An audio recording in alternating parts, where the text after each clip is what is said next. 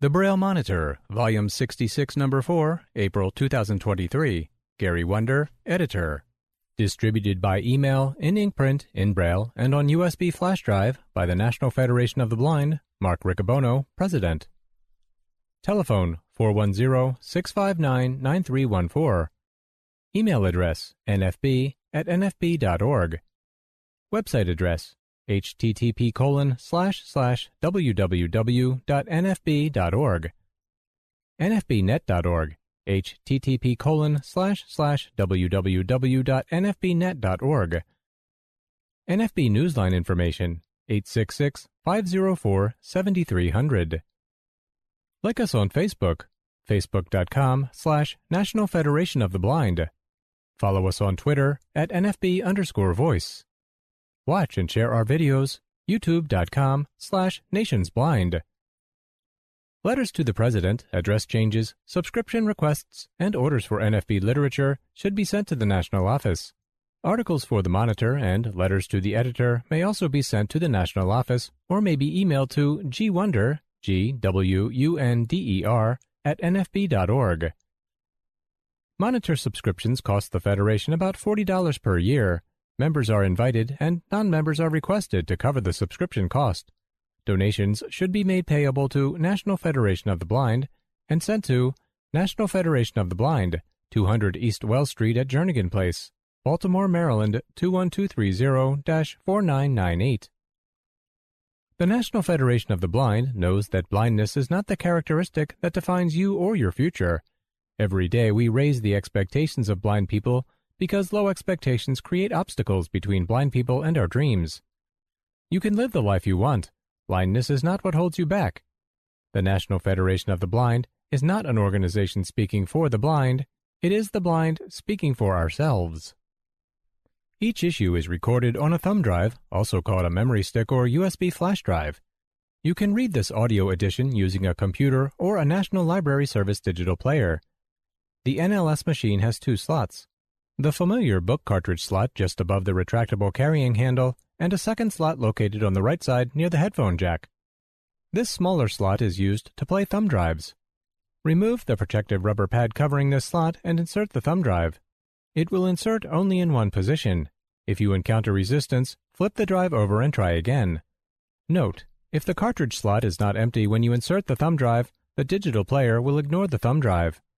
Once the thumb drive is inserted, the player buttons will function as usual for reading digital materials. If you remove the thumb drive to use the player for cartridges, when you insert it again, reading should resume at the point you stopped. You can transfer the recording of each issue from the thumb drive to your computer or preserve it on the thumb drive. However, because thumb drives can be used hundreds of times, we would appreciate their return in order to stretch our funding. Please use the return envelope enclosed with the drive when you return the device. Convention Bulletin 2023. A photo appears on the page, the caption, Hilton America's Houston Convention Center Hotel. There are plenty of reasons one might travel to Houston, Texas, the fourth most populous city in the United States. One might visit for the nearly three week long Houston Livestock Show and Rodeo. The city's vibrant art scene boasts the largest concentration of theater seats outside of New York City. And no Houston resident would let a visitor forget that the city is home to the 2022 World Series champion Houston Astros. There is little question that Houston has a great deal going for it. The city's real draw, however, is that it will play host to the National Federation of the Blind's 2023 National Convention. It has now been more than 50 years since the largest gathering of the organized blind last convened in Houston, Texas, and our return in 2023 will be an event not to be missed. The Hilton Americas Houston Hotel, 1600 Lamar Street, Houston, Texas 77010, will serve as our convention headquarters hotel. Situated in the heart of downtown Houston, across the street from the beautiful 12 acre Discovery Green Park, the Hilton Americas is an ideal location for our annual event. Ballrooms, breakout space, and sleeping rooms are all stacked in the same tower, housed on a single city block, simplifying navigation and minimizing travel distances. In room internet is complimentary to all attendees, as is access to the health club and swimming pool on the 22nd floor. There are several dining options on the hotel's lobby level, including a Starbucks for those of you requiring a caffeine fix, and many more choices within easy walking distance from the Hilton's front door. The nightly rate at the Hilton Americas Houston is $119 for singles, doubles, triples, and quads. In addition, the sales tax rate is 8.25% and the hotel occupancy tax rate is 17%. To book your room for the 2023 convention, call 1 800 236 2905 after January 1 and ask for the NFB convention block. For each room, the hotel will take a deposit of the first night's room rate and taxes and will require a credit card or a personal check. If you use a credit card, the deposit will be charged against your card immediately. If a reservation is canceled before Monday, June 1, 2023, half of the deposit will be returned. Otherwise, refunds will not be made. We have also secured overflow space at the wonderful Marriott Marquis Houston. The Marriott is only a three block walk directly across Discovery Green, or attendees can walk entirely indoors through the George R. Brown Convention Center, connecting both hotels on the second level. You will find many of the same amenities at the Marriott, as well as a Texas shaped lazy river pool. The room rate at the Marriott Marquis is also $119 per night for singles, doubles, triples, and quads. To book a room, call 1 877 622 3056 after January 1. Again, ask for the NFB convention block. Similarly, the same deposit and cancellation policies apply. The 2023 convention of the National Federation of the Blind will be a truly exciting and memorable event with an unparalleled program and rededication to the goals and work of our movement. A wide range of seminars for parents of blind children, technology enthusiasts, job seekers, and other groups will kick the week off on Saturday, July 1. Convention registration and registration packet pickup will also open on Saturday. Breakout sessions continue on Sunday along with committee meetings. Monday, July 3, will kick off with the annual meeting, open to all, of the Board of Directors of the National Federation of the Blind. National Division meetings will follow the board meeting that afternoon and evening. General convention sessions will begin on Tuesday, July 4, and continue through the afternoon of Thursday, July 6. Convention ends on a high note with the banquet Thursday evening, so be sure to pack your fancy clothes. The fall of the gavel at the close of banquet will signal convention's adjournment. Remember that as usual, we need door prizes from state affiliates, local chapters, and individuals. Once again, prizes should be small in size but large in value. Cash, of course, is always appropriate and welcome. As a rule, we ask that prizes of all kinds have a value of at least $25 and not include alcohol. Drawings will occur steadily throughout the convention sessions, and you can anticipate a Texas sized grand prize to be drawn at the banquet. You may bring door prizes with you to convention or send them in advance to the National Federation of the Blind of Texas at 1600 East Highway 6, Suite 215, Alvin, Texas 77511. The best collection of exhibits featuring new technology, meetings of our special interest groups, committees, and divisions, the most stimulating and provocative program items of any meeting of the blind in the world, the chance to renew friendships in our Federation family, and the unparalleled opportunity to be where the real action is and where decisions are being made. All of these mean you will not want to miss being part of the 2023 National Convention. To assure yourself a room in the headquarters hotel at convention rates, make your reservations early. We plan to see you in Houston in July.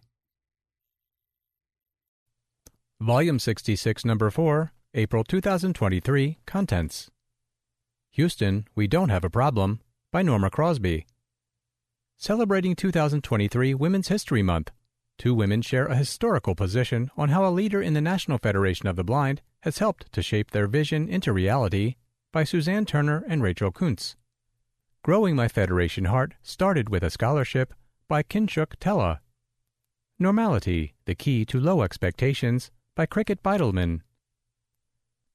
A moving report from the Director of the National Library Service for the Blind and Print Disabled by Jason Broughton. Accessible Pharmacy Labeling in Each State by Sharla Glass. NFB Bell Academy Raising Expectations, Changing Lives by Karen Anderson. Federal Tech is inaccessible, but now blind people can do something about it by Eve Hill. Supreme Action to Shatter Low Expectations Living Blind and Serving on the Bench by Richard Bernstein. Cooking is My Passion by Regina Mitchell. The Right to Participate Fully in 21st Century America by Anne Raish. Remarkably Unremarkable by David Andrews. Lessons from My Federation Family by Cassie McNabb McKinney. Monitor Miniatures. Houston, We Don't Have a Problem by Norma Crosby. A photo appears on the page, the caption, Norma Crosby. From the editor Norma Crosby requires little introduction, given she is the treasurer of the National Federation of the Blind and the president of our Texas affiliate. If you had any doubts about whether there are things to see and do in Houston in addition to our annual convention, read on. H Town and Space City are just two of the names you'll hear used for Houston. This dynamic city may be a little different from what you imagine. Do people wear hats and boots? Well, some do. Do we all ride horses? Mostly during the trail rides associated with the world's biggest rodeo. Oh, and some of our police officers in the downtown area ride them as well, but most people drive cars or take the bus or train. Do we all speak with a Texas draw? Not really. Lots of folks from other parts of the country and around the world move to Houston every day, and about 145 languages are spoken here. So some of us sound like we were born here, but what Houston sounds like is changing. Houston is a city with a world class symphony, ballet, opera, and theater scene. It is the epitome of Southern cool, with a food scene that is the envy of most American cities. It is a mix of old and new, oil barons and tech geniuses. It boasts the world's largest medical center, and best of all, it is host to the 2023 convention of the National Federation of the Blind. As every Braille Monitor reader knows, the Hilton Americas is the headquarters hotel for the convention, and it sits just across the street from the 12 acre Discovery Green Park. Discovery Green is a mix of beautiful gardens, art installations, and family friendly fun. It plays host to free musical events, yoga classes, and a playground for the kids. There is a scent garden, the listening vessels, weekly jazz concerts, and more. There are two restaurants in the park. They are the Grove and the Lake House. This oasis in the middle of downtown is not to be missed, and you can walk to everything it has to offer from either the Hilton or the Marriott Marquis, our overflow hotel. For more information, go to discoverygreen.com. Of course, Houston's 665 square miles offers much more than Discovery Green, and I'll tell you a little more about some attractions you might want to visit while in town. Some of what I'll describe will be nearby, and, fair warning, some won't. We have a saying here, and hearing it might help you understand what traveling around Houston is like. We say, it takes an hour to get to Houston from Houston. That means it is a spread out city, y'all. With that in mind, here are some things to know about visiting Houston. Space Center Houston is a main attraction in Space City. It sits approximately 25 miles south of downtown and has daily tours. Our affiliate is working to develop a scheduled tour with transportation to and from the center. For more information, check our website at nfbtx.org after May 1. Galveston isn't inside the vast area that is Houston. In fact, it is about 50 miles south, but I am mentioning it because we know some of our members use convention time as vacation time. Galveston is Houston's playground, and it is a great place to visit if you love the beach, water parks, shopping, rides, and more. We aren't likely to be able to arrange a tour because, even though it's close, you'll probably want to spend more than one day there. We recommend that you look at galveston.com to decide what you want to do while you are there. You can also call our office at 281 968 7733 for suggestions about Galveston. We go every chance we get. The Houston Museum of Natural Science, HMNS, is working with our affiliate to make sure visitors have a great time when they visit. We are planning to provide a tour on Saturday, July 1, and other activities associated with the museum may happen throughout the week. The museum's King Tut exhibit includes an accessible 3D piece built by John Olson and his team at 3D PhotoWorks, and that exhibit will be available during our tour. The staff at HMNS wants to make our members feel welcome just as our affiliate does. So we hope you'll join us for the tour we have planned. You'll be able to learn more about registering and paying for your tour on our website, nfbtx.org, after May 1. The Children's Museum of Houston has been rated the number one children's museum in the nation by Parents Magazine. With over 90,000 feet of interactive exhibit space, kids 12 and under are welcome to explore all the museum has to offer and their parents are welcome too. The world champion Houston Astros play baseball less than a half mile from our hotel, and while I'm not encouraging you to miss the great evening activities and meetings, I will say that the Astros will be home on the weekend following our convention. We are currently exploring the possibility of getting a group together for the game versus the Seattle Mariners, scheduled for July 7. If you're interested, let me hear from you. Just send a quick email to astros at nfbtx.org with the subject line, I want to see a great baseball game. You can write beautiful prose about your love for the Astros in the body of the email, and I'll touch base with you if there is enough interest to get a group together. A decision will be made by May 15, so respond soon. I've told you some about what you can do while you are here, but let me give a short bit of advice for getting here. Houston has two airports. George Bush Intercontinental Airport is north of the city. It is approximately 22 miles from our hotel. William P. Hobby Airport, commonly called Hobby, is less than 10 miles from the hotel.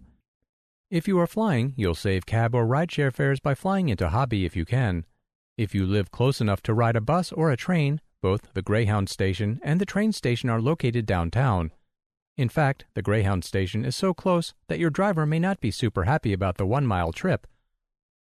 President Riccobono and our team at the national office, the Texas affiliate, and everyone who is planning a meeting or seminar are all working hard to make certain you leave the convention with a renewed spirit and a desire to go and build the Federation.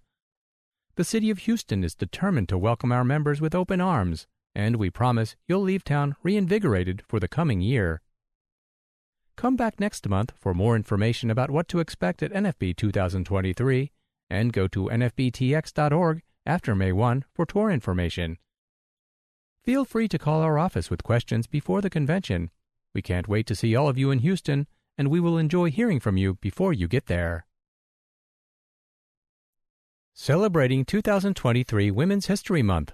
Two women share a historical position on how a leader in the National Federation of the Blind has helped to shape their vision into reality by Suzanne Turner and Rachel Kuntz. Three photos appear on the page. Photo 1, the caption, Suzanne Turner. Photo 2, Dick Davis. Photo 3, the caption, Rachel Kuntz.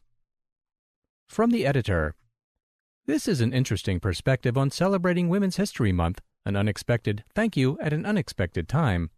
What a tribute to the person they celebrate, and we give a tribute to them for doing this. This article is one in which a man is thanked for his commitment to the cause of women in employment. Suzanne Turner is a member of the NFB Employment Committee from the Ohio affiliate, and here are her thoughts. The slogan, Behind every great man, there's a woman, was adopted in the 1960s 70s feminist movement, first having been used in the 1940s. The implication behind the saying is that the great woman is often ignored or taken for granted. Since that time, women have been making enormous strides, and that motto today is now a humorous cliche. Although women are continuing to fight for equality in every aspect, there are men who have aided them in that pinnacle fight. Those men who help you to raise your expectations, seize your potential, and help to shape your future are of value to women's history. Therefore, I want to take liberty in turning the tables on the slogan to talk about a great man behind two blind women. The month of March gives recognition to women across the world who have achieved significant contributions. The 2023 theme is Celebrating Women Who Tell Our Stories. This theme recognizes women, past and present, who have been active in all forms of media and storytelling, including print, radio, TV, stage, screen, blogs, podcasts, news, and social media. As I write this article, it is only fitting that I share with a dear and honored friend in its creation. She and I respect and are grateful for the National Federation of the Blind for supporting our groundbreaking ideas. Although we reside in affiliates on separate coasts across the country, we serve together in spirit. We also share in the love for inspiring, the hope to motivate, and the determination to make a difference in the lives of the blind. However, our greatest privilege is to work within the framework of the Employment Committee chaired by Dick Davis, who is blind at heart. In 2011, I met Dick at a national convention by attending my first employment seminar. I was elated to be in the room with those who were collaborating on solutions for assisting the blind with employment opportunities. I left refreshed, reborn, and ready to pull up my sleeves and get to work. As a benefit counselor and employment coordinator at a nonprofit, I knew that talking about Sourcing for jobs was cheap. Needless to say, I had a plan and pitched it to Dick. He graciously gave me the green light to facilitate a job fair at the 2012 National Convention. There were 12 employers providing on the spot interviews and taking resumes. Although I am not sure if any of the attendees back then were successful, it was the start of what is now the National Federation of the Blind Career Fair. In 2022, over 30 employers were present, hosting over 100 job applicants. Consequently, each year there are three National Federation of the Blind career fairs that are open to all job seekers within and outside the Federation. Dick Davis is the innovator for creating seminars on resume writing, job preparation, upper mobility, and more. He has created a network of successful blind individuals who are committed and dedicated to assist the blind with getting, keeping, advancing, and regaining a job. Moreover, his article on the 70% solution states that employers don't want to know what they can do for a blind job applicant. They want to know what the applicant can do for them. This is why the Employment Committee's focus is driven by communicating the importance of interpersonal skills, mobility training, self care, self work, tolerance, and work direction, which mirrors a vocational perspective. Dick gave me an ability to share a dream that had been festering within for years. I am an African American blind female who was a victim of Section 14C, who found herself packing spoons and forks in a box for less than the minimum wage in 1985. I was told that I would never be a competitive employee, and this by someone who should have provided me with an informed choice. After all, I graduated at the top of my class in high school and was accepted into the University of Alabama. Despite those setbacks in the workshop, I obtained a graduate degree, retired twice from the federal sector, and now am living the life I want. Dick took a chance on me, giving me an opportunity to prove that my talents and energy were valued. Without the man behind this woman, I would not be completely invested in the Federation. His confidence in my abilities has not wavered. I have known Dick over a decade, and his leadership is a treasure. His manners and civility should be taught, since it is such an important life skill in how we relate to one another. He has the ability to disagree without disrespecting the opposing side, then offering a resolution. Dick truly cares about people. As I stated, there are two women that have been affected by Dick's influence, discipline, and dedication. In 2016, during the Ohio Annual State Convention, I invited him to participate in a panel discussion called Career Building Exchange Symposium, where he and six experienced professionals in blindness discussed topics on career exploration, sourcing and networking, and the importance of the first impression, to name a few. Dick also spoke to the General Assembly, introducing programs and services at Blind Inc. His dialogue captured the imagination of a young woman who was newly blind and exploring her vocational options. Rachel Kuntz was captivated by his presentation and soon enrolled as a student at Blind Inc. She was so impressive that the organization made her a job offer. After accepting, Rachel is thriving professionally and fulfilling her purpose as a confident and successful blind woman. So, the great man behind the two women from Ohio has extended greatness within us by providing equality, security, and opportunity yes, to Rachel and me, but also to the Employment Committee and blind job seekers everywhere. It is Dick's passion for the blind that binds us together because he has shown us that we are part of something bigger than ourselves. We are colleagues, determined to help transform dreams into reality. Rachel Kuntz is also a member of the Employment Committee from the Arizona affiliate, and here is her tribute. As Suzanne has thoughtfully noted, Dick Davis has been instrumental in changing the course of my life. At the 2016 Ohio Affiliate Convention, I was carefully reviewing my list of things to do, and I was interrupted by a man who wanted to tell me a joke. I cannot remember the joke now, but I do remember that I was so busy and focused that the joke went over like a lead balloon. Who was this ill timed jokester? I am sure that you could guess that it was none other than Dick Davis. Since our first meeting, Dick has never wavered in his support of me and wholeheartedly encourages my ambitions. I am privileged to call him a mentor and friend. I will never forget how Dick cared for me during those early days of COVID quarantine while my family lived states away. His occasional visits bringing me dinner made it possible to endure the isolation. I can never repay him for his acts of kindness. He and his wife, Pat, have been an important part of my life now for eight years. Suzanne mentioned some of Dick's many accomplishments that have been a key component to the success of the Employment Committee and job seekers. I'm going to take a moment to enlighten readers to lesser known work he does behind the scenes. On any given day, Dick will receive dozens of phone calls, text messages, and hundreds of emails that will ask him for help with their resume, job search, or job interview. No matter what he is doing at any given moment, Dick will stop to give a job seeker a few words of encouragement and helpful advice. If you have ever reviewed the jobs list, you will no doubt note the volume of work this has entailed over the years. Dick has taken many road trips to visit with an employer or business interested in hiring a blind person for the first time. He has a straightforward way about him that makes the employer feel as though they have known him forever. Dick is tremendous at creating opportunities at places like FedEx and elsewhere, assuring them that with the appropriate accommodations, blind people are capable of working on the same level as their sighted employees. This action alone has opened more doors than could be counted in our community. Dick, who came to the organization by working for Kenneth Jernigan in Iowa, holds a steadfast belief in the limitless potential of blind people. I can only imagine that throughout his tenure as the Employment Committee chair, he has helped thousands of people gain the knowledge and courage to land that first job. This year, he is at last passing the torch to a new Employment Committee chair. Because of his legacy of success, we know that he has left every aspect of the committee strong and prepared for the next generation of leadership. Thank you, Dick, for all that you have done for our community and for continuing to be the great man behind great women like Suzanne and me. Growing My Federation Heart started with a scholarship by Kinshuk Tella. A photo appears on the page, the caption, Kinshuk Tella. From the editor.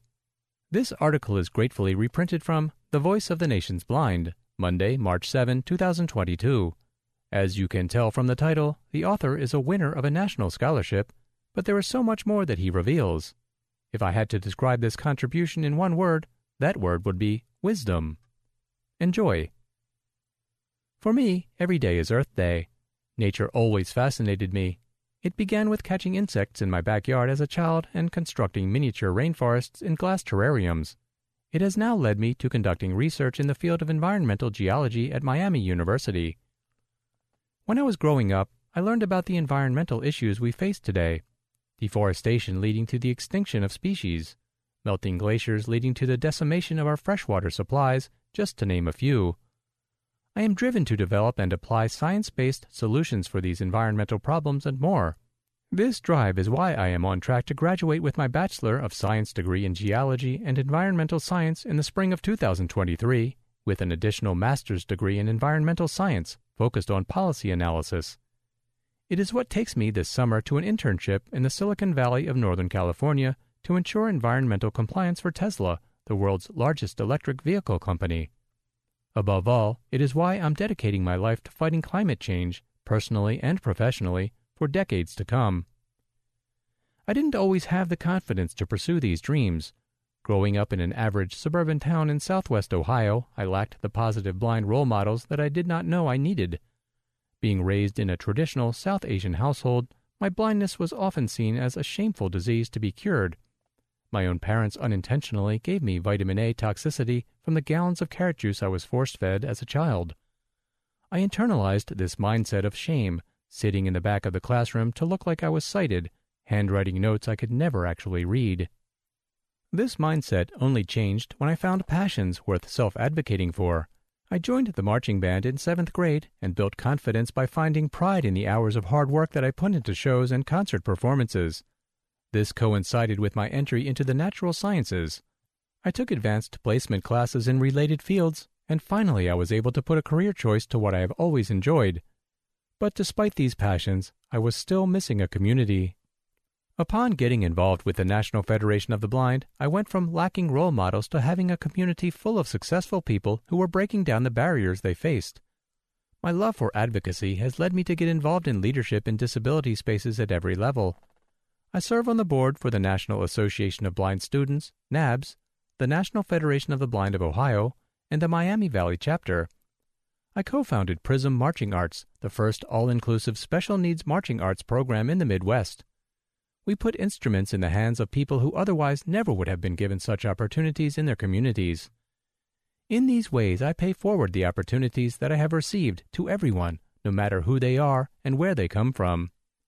The National Federation of the Blind's scholarship programs, at both the state and national level, were the vessels that brought me into this community. This program showed me that I was not alone, that there were thousands of other blind people pursuing their dreams and redefining what it means to be blind. At first, I simply viewed this program as a monetary award for my educational pursuits, but oftentimes the best experiences come as surprises. I quickly realized that the scholarship program offered much more than that scholarship.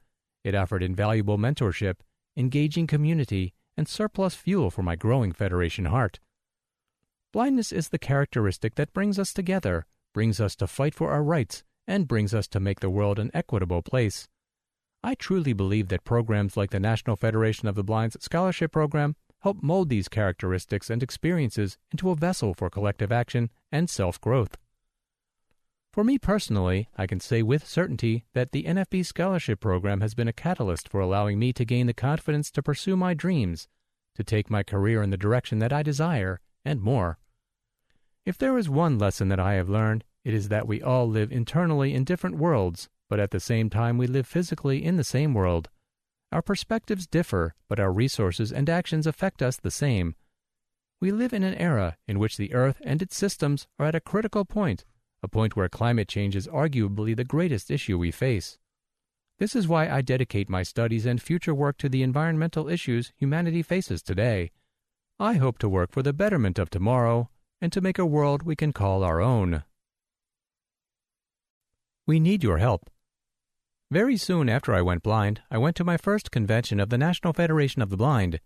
Though as a six year old I was not scared about my future as a blind person, learning about the NFB and going to conventions showed me tons of independent blind people who I could look up to. Real life superheroes that I could aspire to be like. Abigail. Blind children, students, and adults are making powerful strides in education and leadership every day across the United States, but we need to continue helping kids like Abigail for more than 80 years, the National Federation of the Blind has worked to transform the dreams of hundreds of thousands of blind people into reality. With support from individuals like you, we can continue to provide powerful programs and critical resources now and for decades to come. We hope you will plan to be a part of our enduring movement by including the National Federation of the Blind in your charitable giving and in your estate planning. It is easier than you think. With your help, the NFB will continue to give blind children the gift of literacy through Braille, mentor young people like Abigail, promote independent travel by providing free, long white canes to blind people in need, develop dynamic educational projects and programs to show blind youth that science and math careers are within their reach, deliver hundreds of accessible newspapers and magazines to provide blind people the essential information necessary to be actively involved in their communities offer aids and appliances that help seniors losing vision maintain their independence. Below are just a few of the many tax deductible ways you can show your support of the National Federation of the Blind. Lyft Roundup. By visiting the menu, choosing Donate, and selecting the National Federation of the Blind, you commit to giving to the National Federation of the Blind with each ride. Vehicle Donation Program. We accept donated vehicles, including cars, trucks, boats, motorcycles, or recreational vehicles. Just call 855 659 9314 toll free, and a representative can make arrangements to pick up your donation. We can also answer any questions you have. General Donation General donations help support the ongoing programs of the NFB and the work to help blind people live the lives they want. You can call 410 659 9314 extension 2430 to give by phone. Give online with a credit card or through the mail with a check or money order. Visit our Ways to Give page at https colon slash slash nfb.org slash give. Pre-authorized contributions. Through the Pre-authorized Contribution PAC program, Supporters sustain the efforts of the National Federation of the Blind by making recurring monthly donations by direct withdrawal of funds from a checking account or a charge to a credit card. To enroll, call 877 NFB, the number 2 PAC, or fill out our PAC donation form, https colon slash slash www.nfb.org slash PAC. Plan to leave a legacy. The National Federation of the Blind Legacy Society, our Dream Makers Circle, honors and recognizes the generosity and imagination of members and special friends who have chosen to leave a legacy through a will or other planned giving option. You can join the Dream Makers Circle in a myriad of ways. Percentage or fixed sum of assets. You can specify that a percentage or fixed sum of your assets or property goes to the National Federation of the Blind in your will, trust, pension, IRA, life insurance policy, brokerage account, or other accounts. Payable on Death POD account. You can name the National Federation of the Blind as the beneficiary on a payable on death POD account through your bank. You can turn any checking or savings account into a POD account. This is one of the simplest ways to leave a legacy. The account is totally in your control during your lifetime, and you can change the beneficiary or percentage at any time with ease. Will or Trust if you do decide to create or revise your will, consider the National Federation of the Blind as a partial beneficiary. Visit our planned giving webpage on nfb.org or call 410 659 9314 extension 2422 for more information. In 2022, our supporters helped the NFB send 371 Braille Santa and Winter Celebration letters to blind children, encouraging excitement for Braille literacy distribute over 3,000 canes to blind people across the United States, empowering them to travel safely and independently throughout their communities.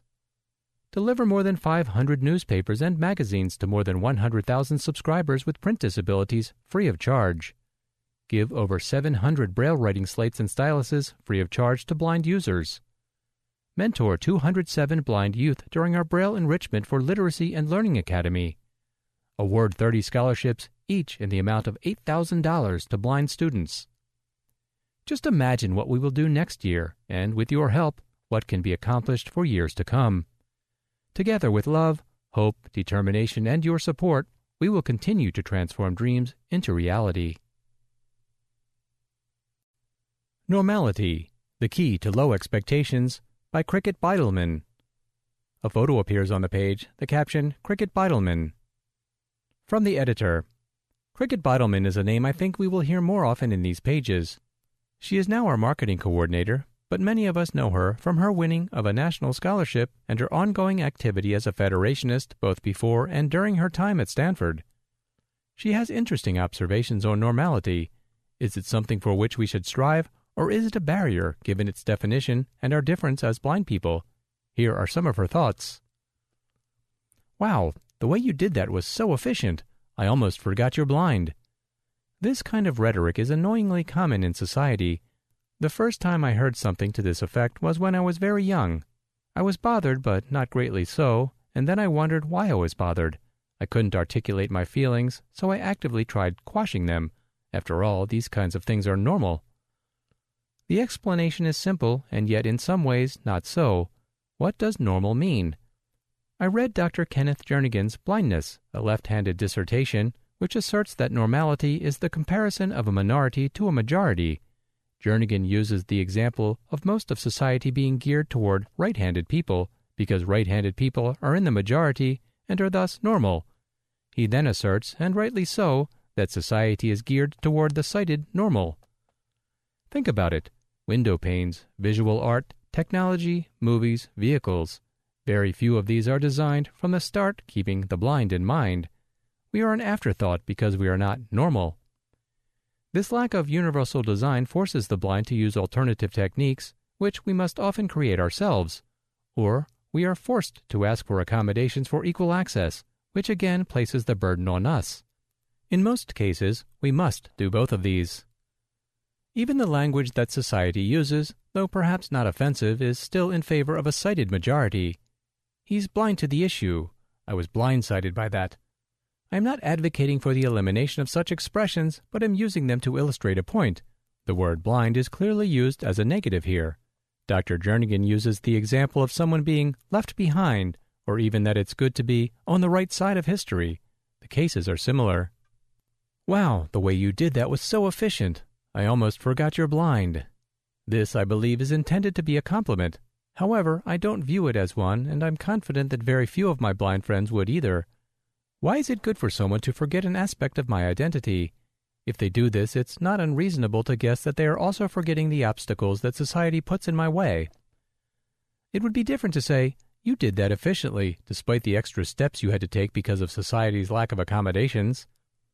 This is ignoring the fact that many women wouldn't be pleased with people saying, I almost forgot you were a woman, LGBTQ plus people wouldn't be happy with someone saying, I forgot your sexuality, etc. Why does society expect me to be pleased with this language? When I told people that I was accepted to Stanford, or later when I said I was going to slash had gone there, one of the common reactions was, I'm impressed. I bet most blind people couldn't do that. I think that's true, but not because of our disability. It is true, once again, because of the expectations that society has of us. The blind are expected to work in sheltered workshops, not as movie directors. We are expected to let others take care of us rather than to get independence training. We are even expected to let others dictate our needs because somehow blindness is associated with lack of intelligence or hearing or speech. These expectations create notable obstacles between us and the fulfilling of our potential.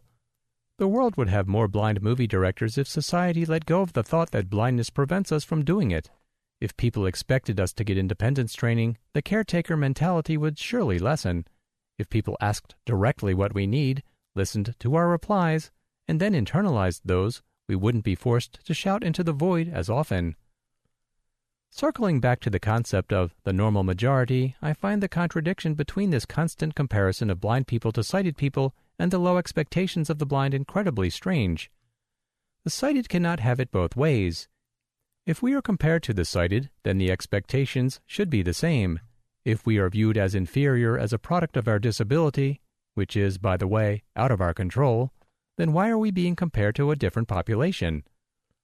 Why is normality even important? The concept automatically forces a divide between majority and minorities. Universal design is less possible if people try catering to the majority rather than to everyone. If anything, this concept of normality is a way for the privileged majority to not stretch their horizons to seek comfort in the fact that so many others are like them. Blindness can certainly be correlated with lack of success, but it should never be mistaken as the cause. It is true that 70% of the blind remain unemployed. It is true that blind people in general do not excel at heavily visual tasks, and that most blind people do not make a living through science, technology, engineering, and mathematics, STEM. However, it is truest of all that this is not a product of blindness, but a product of society.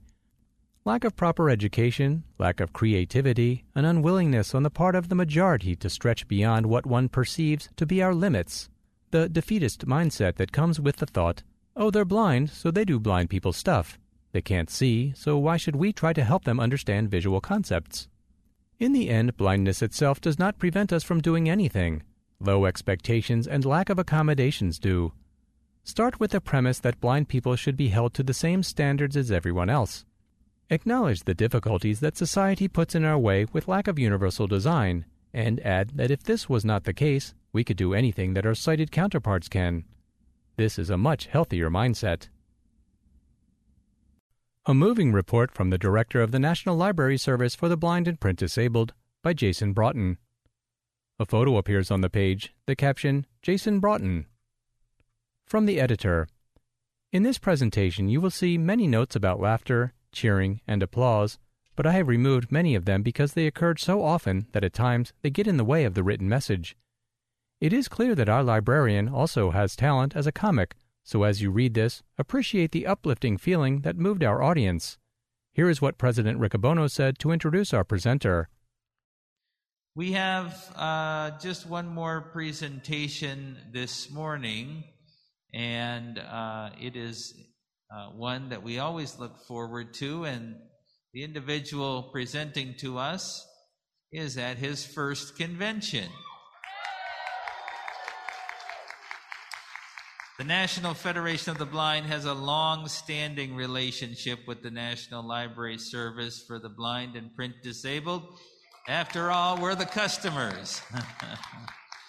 and we're really pleased uh, to note that the new director of this important government program has made it a priority, has made the relationship with the National Federation of the Blind a priority. And so, uh, to continue that relationship. Prior to joining the Library of Congress in 2019, he became the first African American to serve as Vermont's state librarian. Uh, for over a decade, he held numerous library roles in both South Carolina and Georgia, where he used his prior training as an educator to focus on such issues as workforce development and public outreach. I've had the opportunity to meet with him a number of times since he uh, took the role. I think even uh, during maybe his first week or so. And it was my first time getting to meet him in person. He's been here for a number of days. I think uh, right before the presidential re- report, he came up. So he's not just dipping in and dipping out, he's actually here to participate here to speak to us from the Library of Congress is Jason Broughton.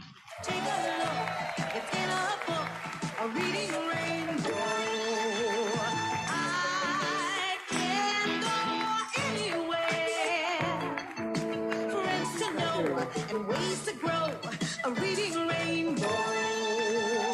I can be anything. Take a look, It's in a book. a reading rainbow. Oh, how nice to be welcomed by that. How nice. Oh, a microphone is a deadly thing for me to have because I like to talk. So just know that uh, I hope to keep my things concise and informative and engaging. Well, good afternoon. My name is Jason Broughton, and I am the new director for the National Library Service for the blind and print disabled. And some would say I am the new Karen Keninger, who was the prior director, who I also know as well. If I had to use descriptive text to describe myself, uh, for those who want to know, black male, bald headed, six foot four, 225, and the body of a Greek god. That's what you just need to remember.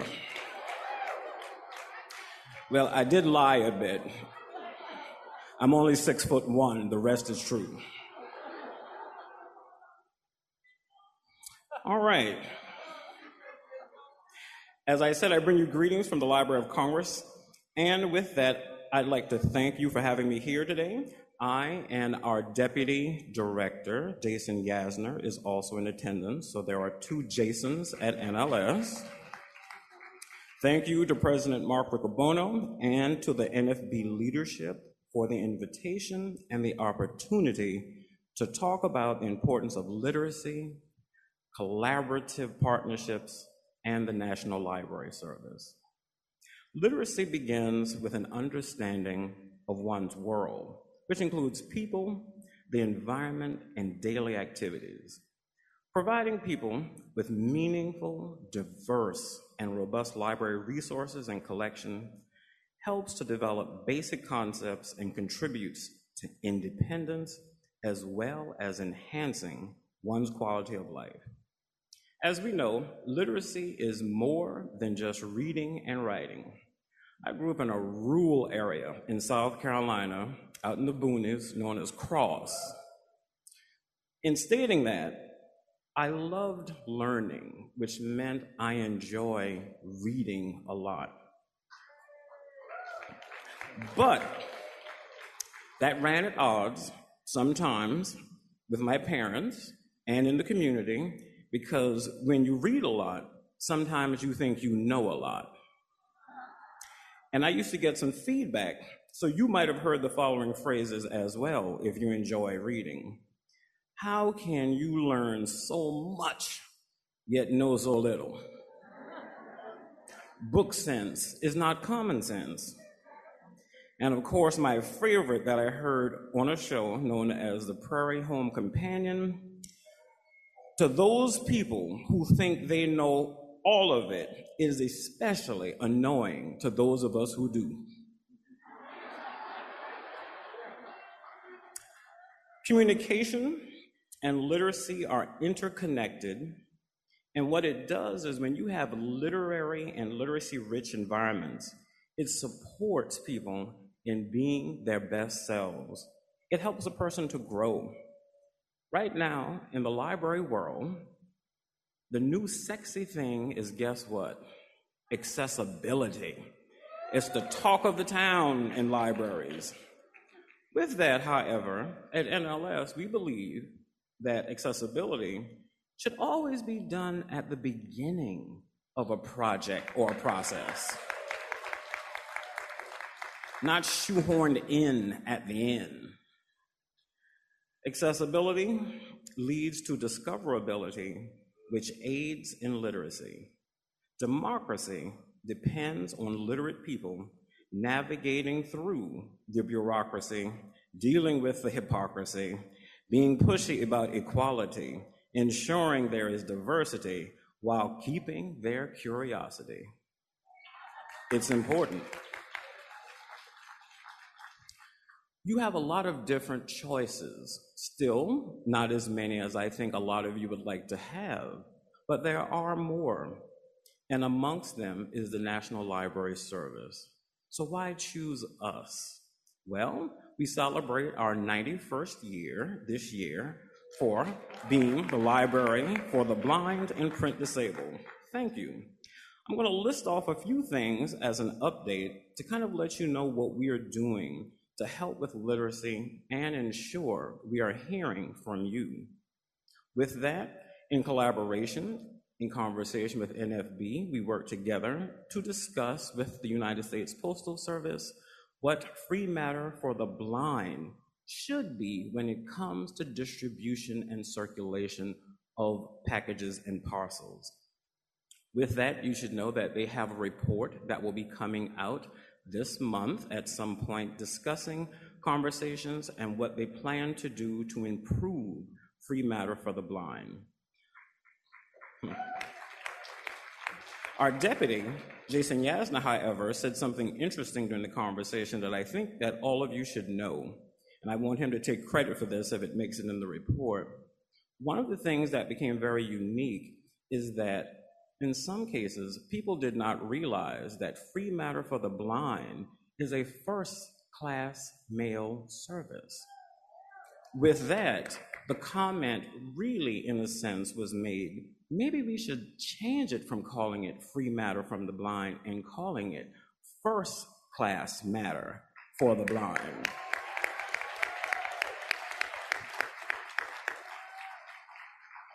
Because we all know you all are already first class. Other actions that we're doing, we are piloting Braille on demand, where you can be provided one Braille book a month. We are ensuring that our workforce at NLS within the Library of Congress is representative of the service population, and so we are still growing and also working on that. When it comes to our collection, We've started to modernize that through the Marrakesh Treaty. We now have over 2,800 new works on our Braille audio reading download, which you know as BARD. Thanks to you and many others, we've had over 51,000 patron downloads this year. And we've added 131,000 NLS titles to the World Intellectual Property Organization known as WIPO. We also have 13 new foreign languages that we have also included. And on something that has surprised us in a wonderful way, because some of you have personally emailed me and called me to know how to get into this pilot, the refreshable Braille displays.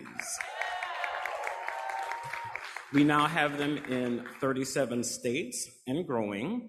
Over 4,000 are now distributed, and by the end of the year, we hope to have an additional 6,000 deployed. And the expectation has gone beyond what we could have ever imagined. It is absolutely stunning, and with that, we are reporting that also to the Library of Congress and to Congress itself, who is also aware. We have eased access for the reading disabled we now serve over 10,000 reading disabled individuals, a 50% increase to our service. And we also have duplication on demand, where you can have one cartridge with multiple titles. That's going to be a cost efficient item and also a space saving item for our network libraries. For the future, here's what we're thinking. We have, in a sense, some updates that we're going to do to BARD when it comes to microservices. We also are doing things with large print and embossed braille and tactile and graphic, in a sense, displays will be things of the future. For those who have been waiting for us to research and hopefully develop something that's really going to be probably a game changer, but it takes some time, we are working to research a smart speaker, an Alexa for you to simply audioly say, Alexa, I'd like to have, and it becomes available for the future. It is taking us some time, but we still are in a positive mode of looking to see when that will become available. We're also expanding our collections. In other words, we also are having wonderful outreach efforts and partnerships, such as, again, as I said, with the United States Postal Service. And of course, one of our biggest and most proud items is doing what we are doing with the Veterans Administration in the form of a VA rapid sign up, which we hope to help more people who, in a sense, have unfortunately had vision or impairment come to them to ensure that they understand that we are here to help assist in their quality of life. I would like to thank NFB for their continued support on an effort that has been going on, as I understand it, for over 20 years for those who might not know, and again, this is just what my staff tells me, we once were on the Capitol complex in DC, and we were temporarily moved for a unique little reason. And unfortunately, uh, 50 years later, we are still on that temporary move. And within that, we are looking through conversation and through Congress itself has a decision to decide if NLS will relocate back to the Capitol complex.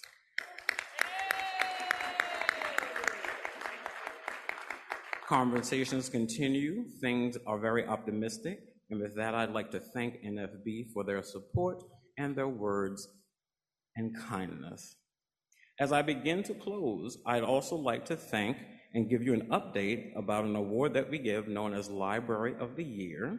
And with that, our regional winner was going to be and is the Washington Talking Book and Braille Library in Seattle, Washington.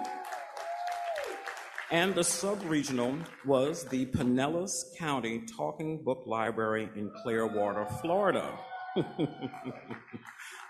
quite sure that makes a lot of people happy, which is really wonderful and is a thing that we love to have every year. As I begin to close, I want you to know that we have a focus group that we are conducting from 12:30 to 1:30 in Gallery 4.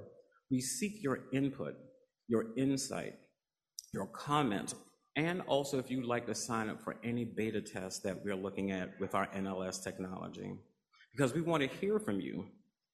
As I tell my staff, one of the things that's really important that they need to understand as I take the helm is we don't need to get it or worry about being right we need to get it right. And that's very important in this business.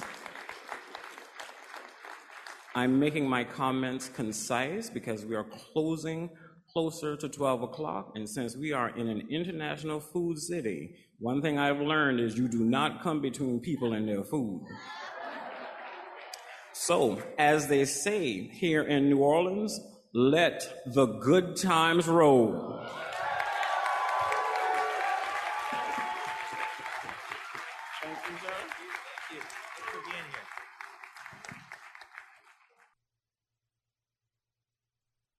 Accessible Pharmacy Labeling in Each State by Sharla Glass. A photo appears on the page, the caption, Sharla Glass. From the editor. At one time, labeling by a pharmacy would have seemed nonsensical to me. I only had a few bottles, and I could certainly label them myself. Then things became more complicated. Now I have a stack of prescriptions, and little techniques such as looking at the pill size, looking for a unique bottle, or remembering exactly where I keep a certain medication aren't as reliable. Of course, I've never had good access to the instructions, so over time I've come to learn how important they are. Enjoy this article by Sharla from Envision about the way states are implementing legislation to see that we too have labels we can read. We see what's happening and know it's just a matter of time before our state has a mandate, the pharmacy executive said. These encouraging words are because NFB affiliates have been approaching their legislatures and boards of pharmacy to say accessible prescription labels are a health equity and health literacy issue which needs to be addressed immediately. Due to the hard work of many NFB affiliates, we've reached the point where the industry is anticipating a shift in public policy nationwide in the near future. Who are these affiliates? What have they done to create this shift in pharmacy thought? How do we push forward to make this prediction a reality? The first two states to pass accessible prescription labeling laws were Nevada in 2017 and Oregon in 2019. The pandemic didn't stop Frank Perez at the National Association for the Blind of Puerto Rico from advocating over and over again to achieve a victory in Puerto Rico, finally signed by the governor in January 2023. In 2022, the NFB of Tennessee championed a bill and navigated a unique situation because their state is one of the few that actually owns and runs its own pharmacy services through Tan Health. This meant having to make some amendments to avoid legislation getting caught up in fiscal reports. In the end, their law passed, directing the Board of Pharmacy to do the work of gathering stakeholders to help determine the rules. That rulemaking process is just beginning. These were all quickly followed by an amazing collaboration in Washington between the NFB, ACB, and Health Equity Circle to pursue accessible prescription labeling and prescription label language access simultaneously. So many people testified for this bill. Though it died on the House floor, advocates so inspired the legislators and Board of Pharmacy that they committed to rulemaking even without a bill. Rulemaking is officially underway, a rough draft and public comment period already completed. One of the things that I will always remember is the Health Health Committee chair's comment that she was appalled that this was not already something being provided.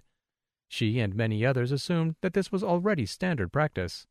This has further inspired other affiliates who have difficulty getting a bill sponsored to try this alternative route.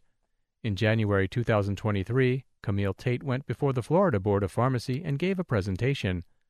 The board's first response was that they thought it would cost too much to be implemented and needed to be legislated, but after more questions about ADA and Braille technology, they agreed they would need to do more research and discuss it again at a future meeting. Once again, like in Washington, we found that people assumed it was already being done, or it was impossibly difficult to do, but education is the key to progress. January also brought Roger Krome and Sheila Wright in front of the Missouri Board of Pharmacy.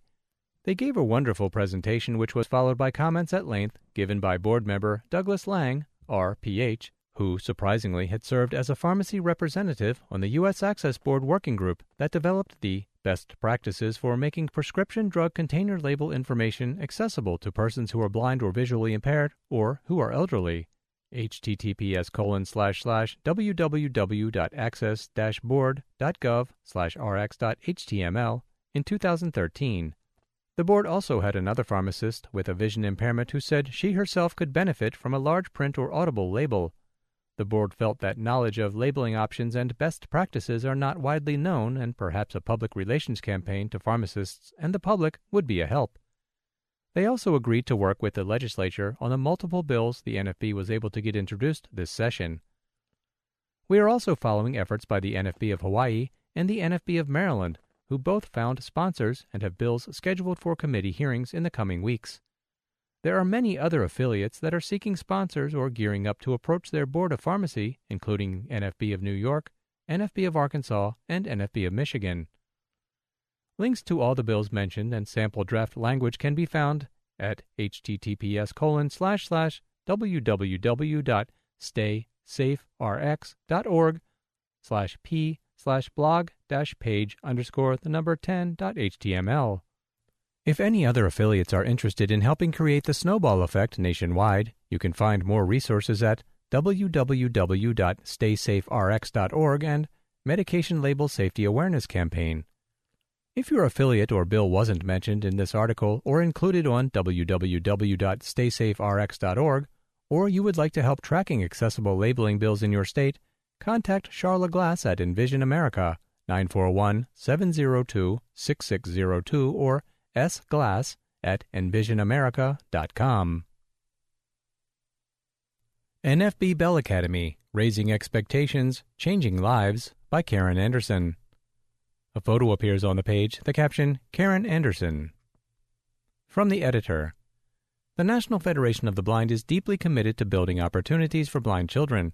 One of our long standing youth programs is Bell Academy. The program launched in Maryland in 2008 and it quickly spread nationwide. In this article, Bell coordinator Karen Anderson shares her passion for the program and explains what it can mean for blind children and their families. Every day, we work to raise the expectations for blind people because low expectations create obstacles between blind people and our dreams. I've committed these words to my memory and to my heart. When someone asks me what the National Federation of the Blind is and, specifically, what I do within the organization, those are some of the first words off my tongue I keep them in mind as I work with our members to develop our education programs. High expectations for blind people are at the center of everything we build. Our NFB Bell Academy has been running for more than a decade now, raising expectations for blind kids across the country. We have changed a tremendous number of lives, and that number is growing all the time. How it all began. The National Federation of the Blind Braille Enrichment for Literacy and Learning, Bell Academy, was started by members of the Federation in Maryland. They realized that blind and low vision children were being held back by low expectations and weren't getting access to nearly enough Braille instruction.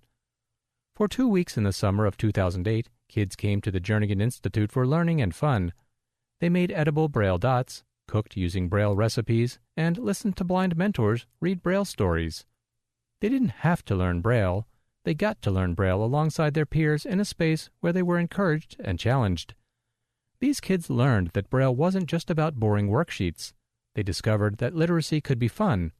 Equally as important, they learned a host of skills that helped them become independent. These students learned to carry their own trays while they used their canes in the lunch line. They learned to pour their own drinks, to open their own snacks, and to clean up after themselves.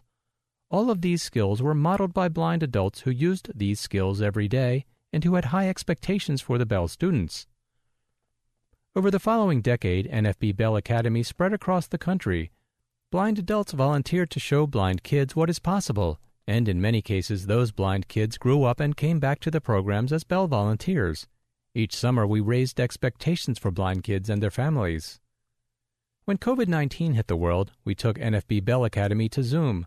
From the extensive Bell curriculum, we chose lessons that we thought would work well in a virtual setting we sent boxes of materials for those lessons to hundreds of families across the country. While the structure of the NFB Bell Academy in home edition looked different, the core message was the same. The program promoted high expectations for blind children, supported by blind mentors and role models. Return to Bell in person. In the summer of 2023, bells will be ringing across the country once again. As we have since 2020, we again will hold our NFB Bell Academy in home edition. This year's Virtual Bell Academy will run for three weeks, from July 24 through August 11, and it will be very similar to the programs of the past two summers. Students will be placed in the beginner, intermediate, or advanced track based on their current Braille skills. Each participant will be sent a box containing materials specifically geared for their track. Each track will meet on Zoom for an hour every weekday, doing various lessons together along with the teacher and blind mentors. In addition, because we know how important it is for blind kids to have a chance to talk with one another, we will hold a social hour on Zoom every weekday. This social hour is a space where students can talk with each other and with blind mentors. They can discuss those things that are unique to the experience of blind students. What do you do with your cane on the playground? How do you find a spot where you want to sit in the lunchroom at school? During social hour, we also learn things that many sighted kids learn simply by observing, such as how to do popular dances. I love hearing from former Bell participants that they were able to dance with their peers at a birthday party or family wedding because of what they learned in Bell.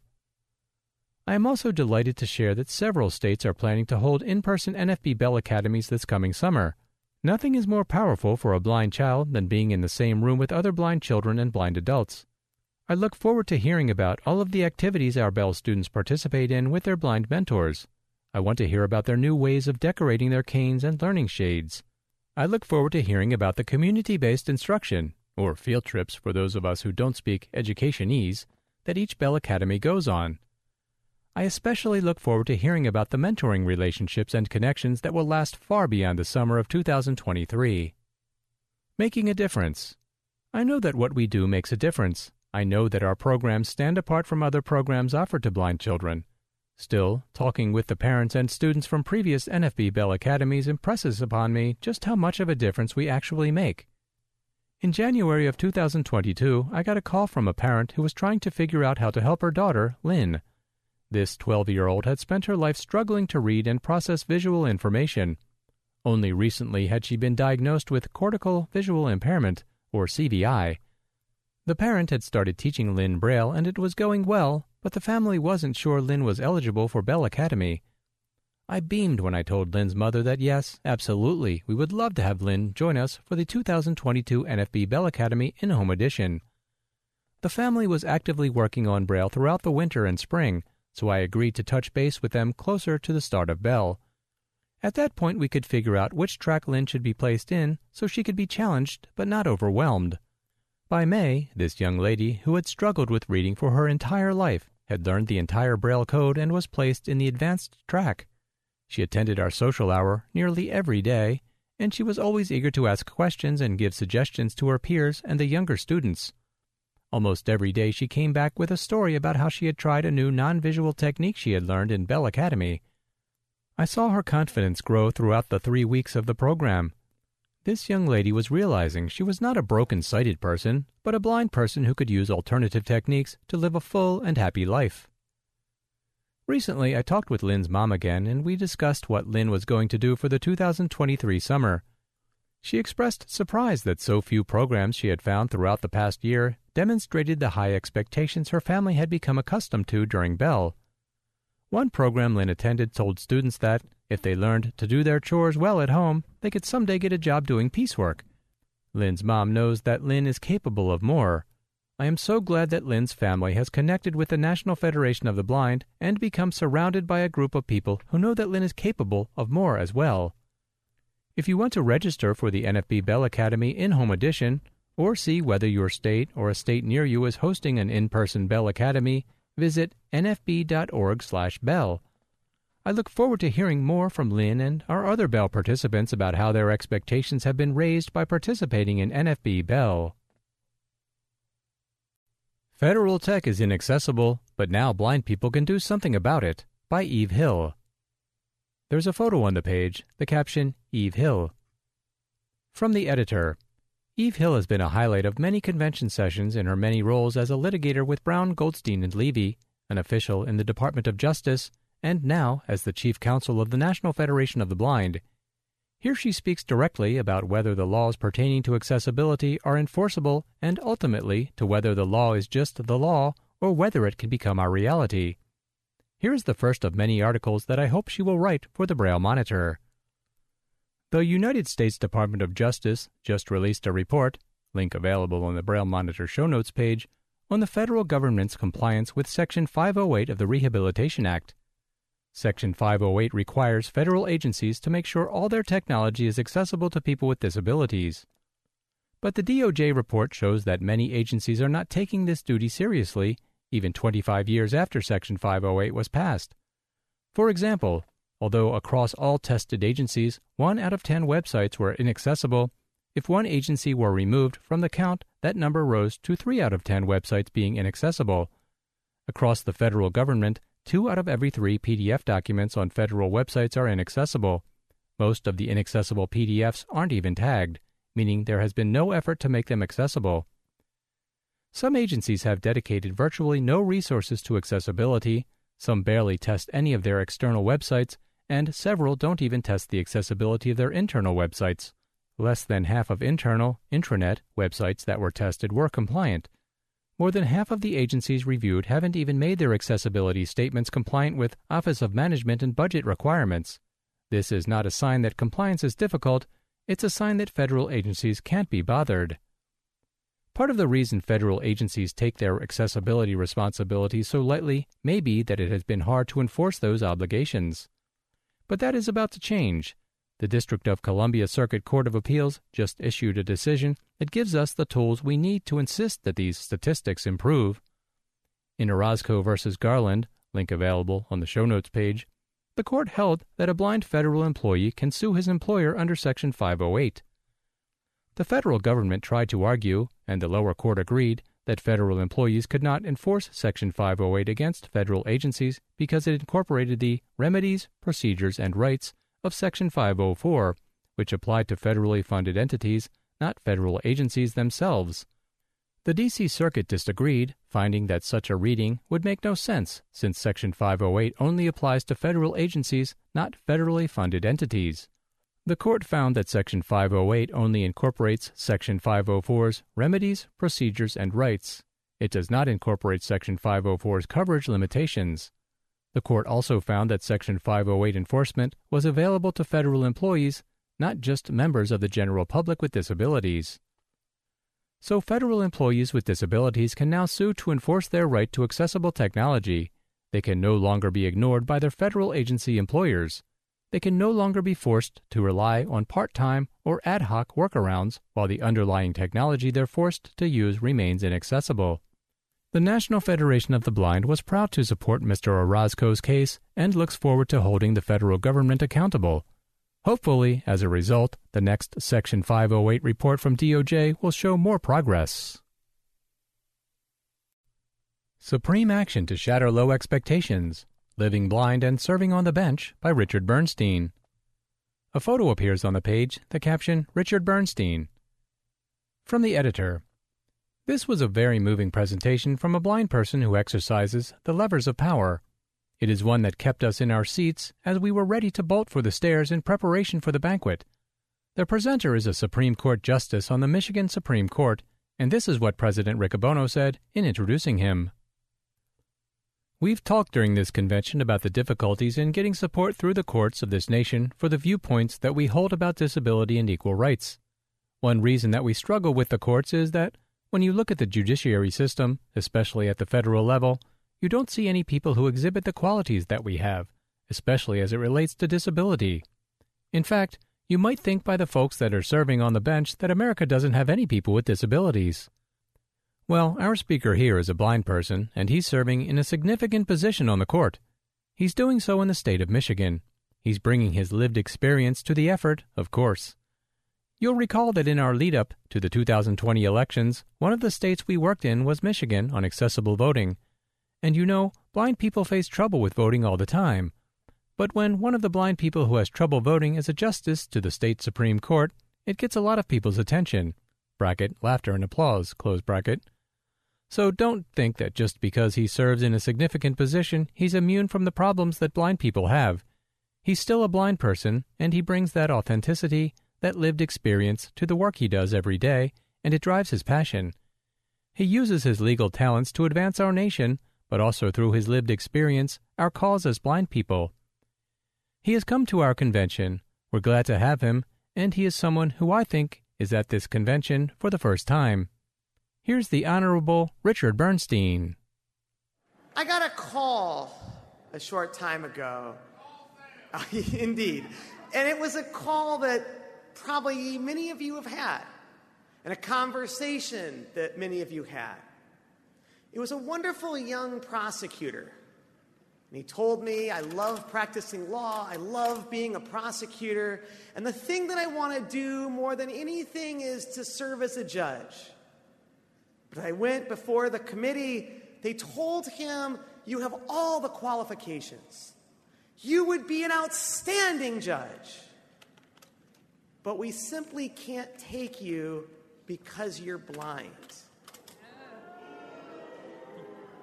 In what other situation, what other group would that be okay? To say to somebody, the only reason you can't have this job.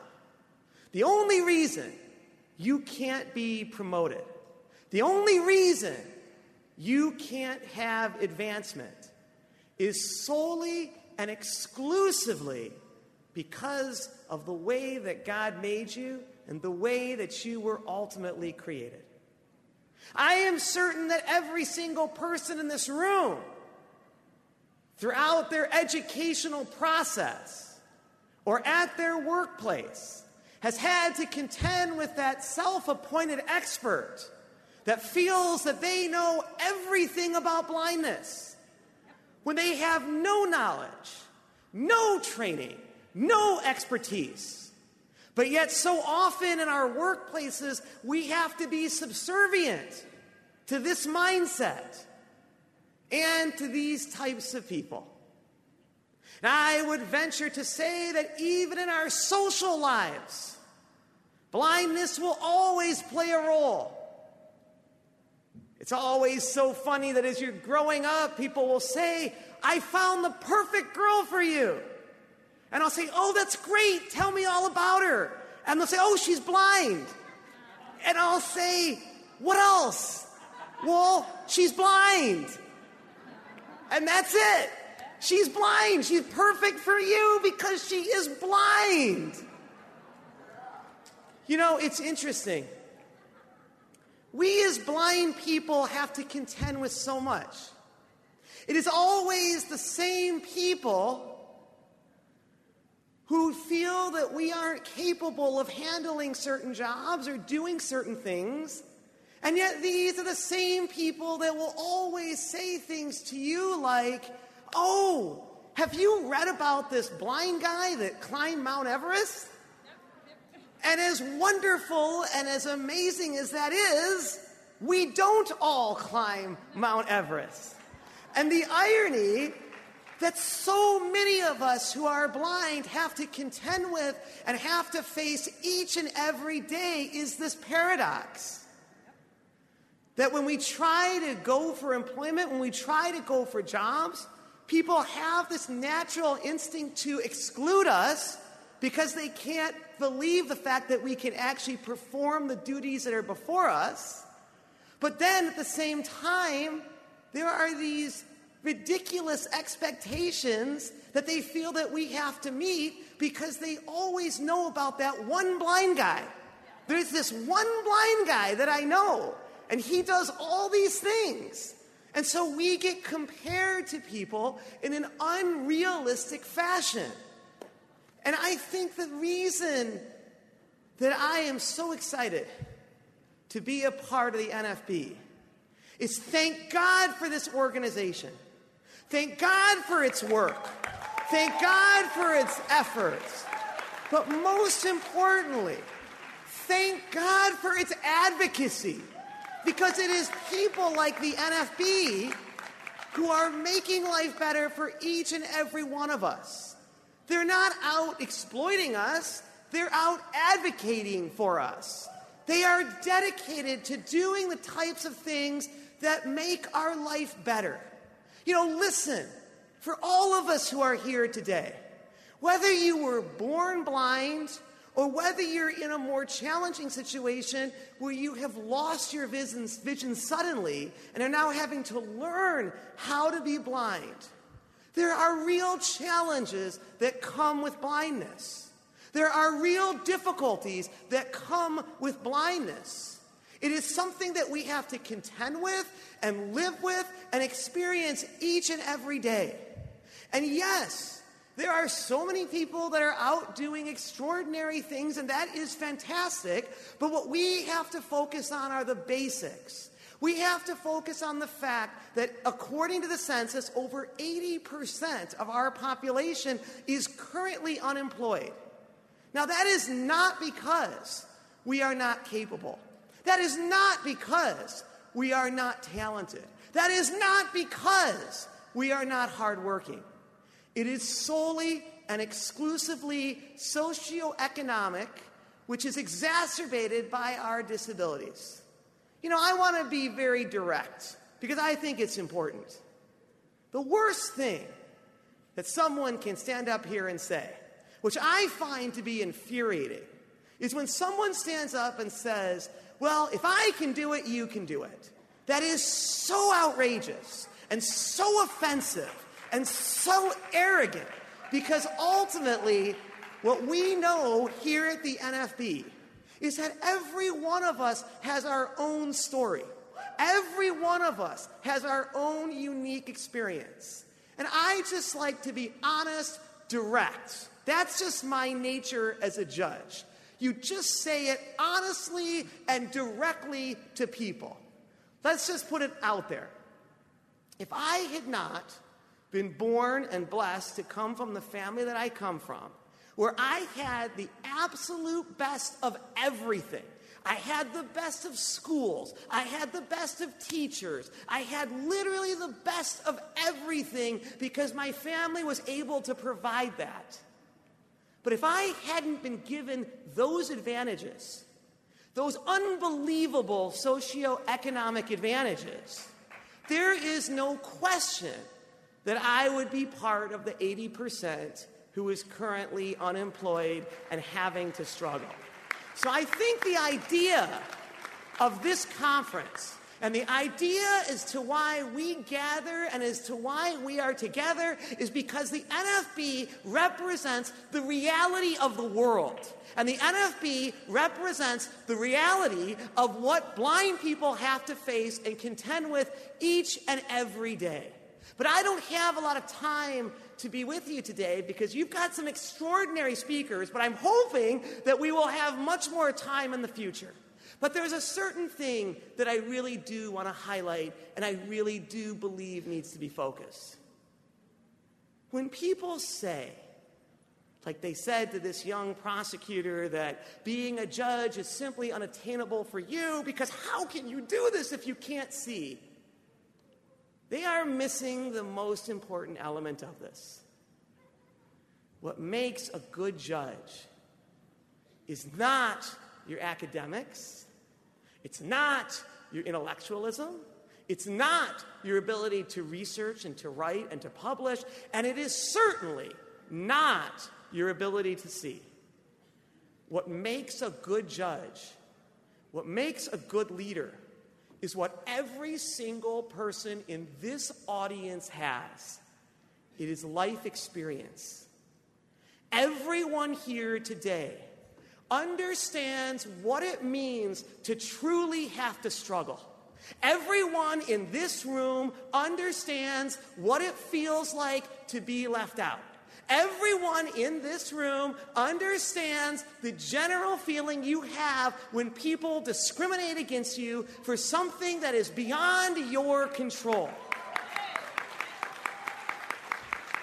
The reason that the NFB has to be loud, the reason that the NFB has to be active, the reason that the NFB has to be engaged is because often is the case when you ask what makes a good judge, when you ask what makes a good lawyer, when you ask what makes a good doctor, when you ask what makes a good professional, when you ask what makes a good person, it is solely and exclusively the notion of living with struggle, understanding struggle, understanding adversity.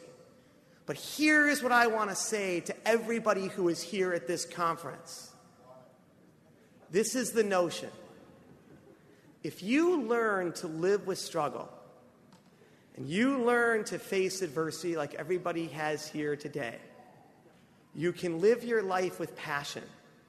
You can live your life with purpose. You can live your life with meaning. And you can live your life with a sense of mission that will allow for you to transform and do nothing less than change the world in which we know. You're here because you have that passion. You're here because you have that mission. You're here because you understand why you were ultimately created. We're a powerful organization, for we are a powerful people. And when we go forth into society and into the world at large, and people give us opportunities, they are not doing it out of charity. They are doing it because we add to their organization. They are doing it because we teach people the lesson of resilience. We teach people the lesson of strength. We teach people the lesson of struggle. We teach people the lesson of mission and purpose. And I conclude with my favorite biblical story that goes to the essence and to the heart of why we are here and why we are so dedicated to doing what we do. It is a story of the angel coming upon Jacob deep into the night. And as the Bible teaches us, there existed an immense battle. And the battle raged until the dawn. And when the sun rose, the angel blessed Jacob and gave him a new name, the name of Israel, which translates to mean one who struggles with God. But as scripture teaches us, Jacob was not left uninjured, for after the struggle, he was given a shattered hip. He would walk with a limp, and he would know great pain for the remainder of his days. I believe that Scripture teaches us this valuable lesson because it was only through Jacob's struggle, it was only through his setback, and it was only through his frustration that he was able to connect, appreciate, and understand the challenges and the hardships of his fellow man. And it was only through that ability that he was able to become a leader and the father of a nation. Let us go forth and take our struggle, find our passion, and continue to do what we do as blind people make the world better for everybody.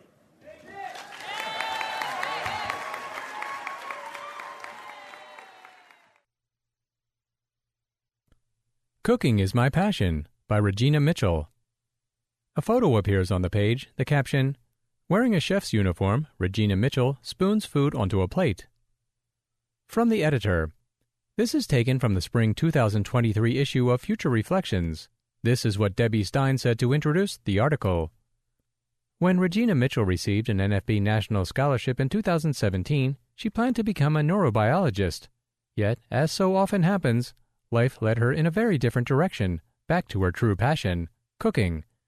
In this article, she recounts the long journey of this passion, from its roots in her early childhood to the work she is doing today. I've loved cooking for almost as long as I can remember. I grew up as a fully sighted child in Southern California, the oldest of four. When I was very small, my mother allowed me to assist her in the kitchen when she prepared small dishes, such as salads and dressings. Later, she taught me to make meals that included more steps, such as tacos, enchiladas, spaghetti, and my childhood favorites, sloppy joes, and awesome tuna melt. I grew to appreciate every process of cooking, and I loved creating dishes that my family enjoyed. Both of my grandmothers lived within a few blocks of one another, and they shared their knowledge and love of cooking with me. My maternal grandmother, born in Arkansas, and the mother of 13 children, taught me the secrets of making Southern family style meals such as casseroles, burritos, fried and smothered chicken, gravy, biscuits, and fruit preserves. My paternal grandmother, born in New Orleans, taught me the secrets of refined French Creole cuisine. She also introduced me to the rustic fare of Cajun cooking with bold flavors of etouffee, all kinds of gumbos, jambalayas, and seafood creoles. In addition, I learned the magic of cooking vegetables such as squash, green beans, beets, and the mysteries behind great salads. After I got married, I learned more cooking secrets from my husband's mother, who was born in Texas. She taught me to make a wide variety of dishes such as smoked brisket, grilled salmon, pastas, and pilafs. One dish for which I never got the recipe was her outstanding spaghetti sauce. After a few years of marriage, my husband and I moved to British Columbia, Canada, and we also lived in Seattle, Washington. The advantage of living between two countries was that I discovered the totally different cuisine of the Pacific Northwest. Instead of the southwestern dishes I was used to, I began to enjoy the abundance and varieties of fresh coastal seafood and the offerings of coffee houses, vineyards, farmers markets, and herb farms. My curiosity led me on a quest for more knowledge of the fundamentals of food science. I took my passion for cooking to another level. I decided to pursue it professionally. I followed a lead and enrolled at the Seattle Culinary Academy. In culinary school, we were taught fundamental, technical, and safety skills. A huge emphasis was placed on proper knife skills. We moved from basics to advanced lessons in stocks, soups, sauces, international cuisines, culinary trends, and the use of fresh herbs. I even started my own herb garden. I learned to cook for vegans, vegetarians, and pescatarians, and I studied organization, discipline, and time management. I learned how to run a kitchen, and I received training in how to manage a restaurant. Although I chose culinary cuisine, courses in the baking school were required. I hadn't had much experience in baking, and I found it a bit challenging, yet it was a powerful tool in my creativity and understanding. During my two years in culinary training, I learned well over 120 lessons, concluding with several externships. All of my training began with basic skills, then layered those skills upon others, just as one builds a dish by layering flavors. When I completed my schooling in Seattle, I applied for a fellowship to train under master chefs in Great Britain. I lived and worked in Scotland for four months while I trained at the Stackus Hilton Hotel in Edinburgh. From there, I went on to train at the Metropole Hotel in London. I studied in Paris, Barcelona, and Rome, and I finished my fellowship at the Film Festival in Cannes on the French Riviera. Altogether, I trained in Europe for 18 months. I finally returned to the United States in the late 1990s. In the early 2000s, I worked with Master Chef Julia Child and Emeril Lagasse at Nola's. At Sur la Table in Seattle, I worked with local and guest celebrity chefs, and I assisted chefs behind the scenes at food shows on Seattle stations. Eventually, I created a wildly successful niche for myself, providing a restaurant style service in the homes of elite clients and creating corporate executive team building experiences. One day I got a call from the MGM Grand Hotel and Casino. They were building a new boutique hotel in Las Vegas, and they wanted to hire people who were used to dealing with high end clientele I had worked with several Fortune 500 executives and many celebrities, and I felt I would be a good fit. I went to Las Vegas for the interview. The interview was a grueling process that stretched over three days. In the end, I was one of 14 people who were hired. My family packed up and relocated to Las Vegas. I transitioned from being a chef in the culinary profession to being a butler in the hospitality industry that specialized in personalized elite services to global nomads, royalists, celebrities, and gamers. My favorite guests were those who saved for months to enjoy just one night of luxurious pampering.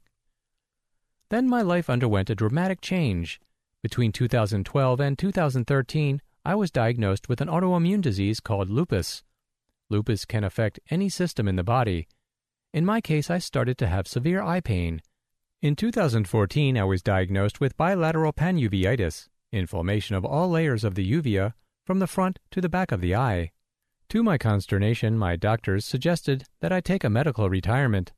They were convinced that my work in hospitality would be impossible due to my vision loss. So I left my job. I sat at home week after week, month after month. While sitting there, I realized my losses. I had lost my sight, lost my career, and lost the independence of driving, cooking, and navigating my precious world. I was utterly disheartened, discouraged, and disappointed that life had dealt me such a traumatic blow. I was a burden to myself, and I felt I was a burden to my family and friends.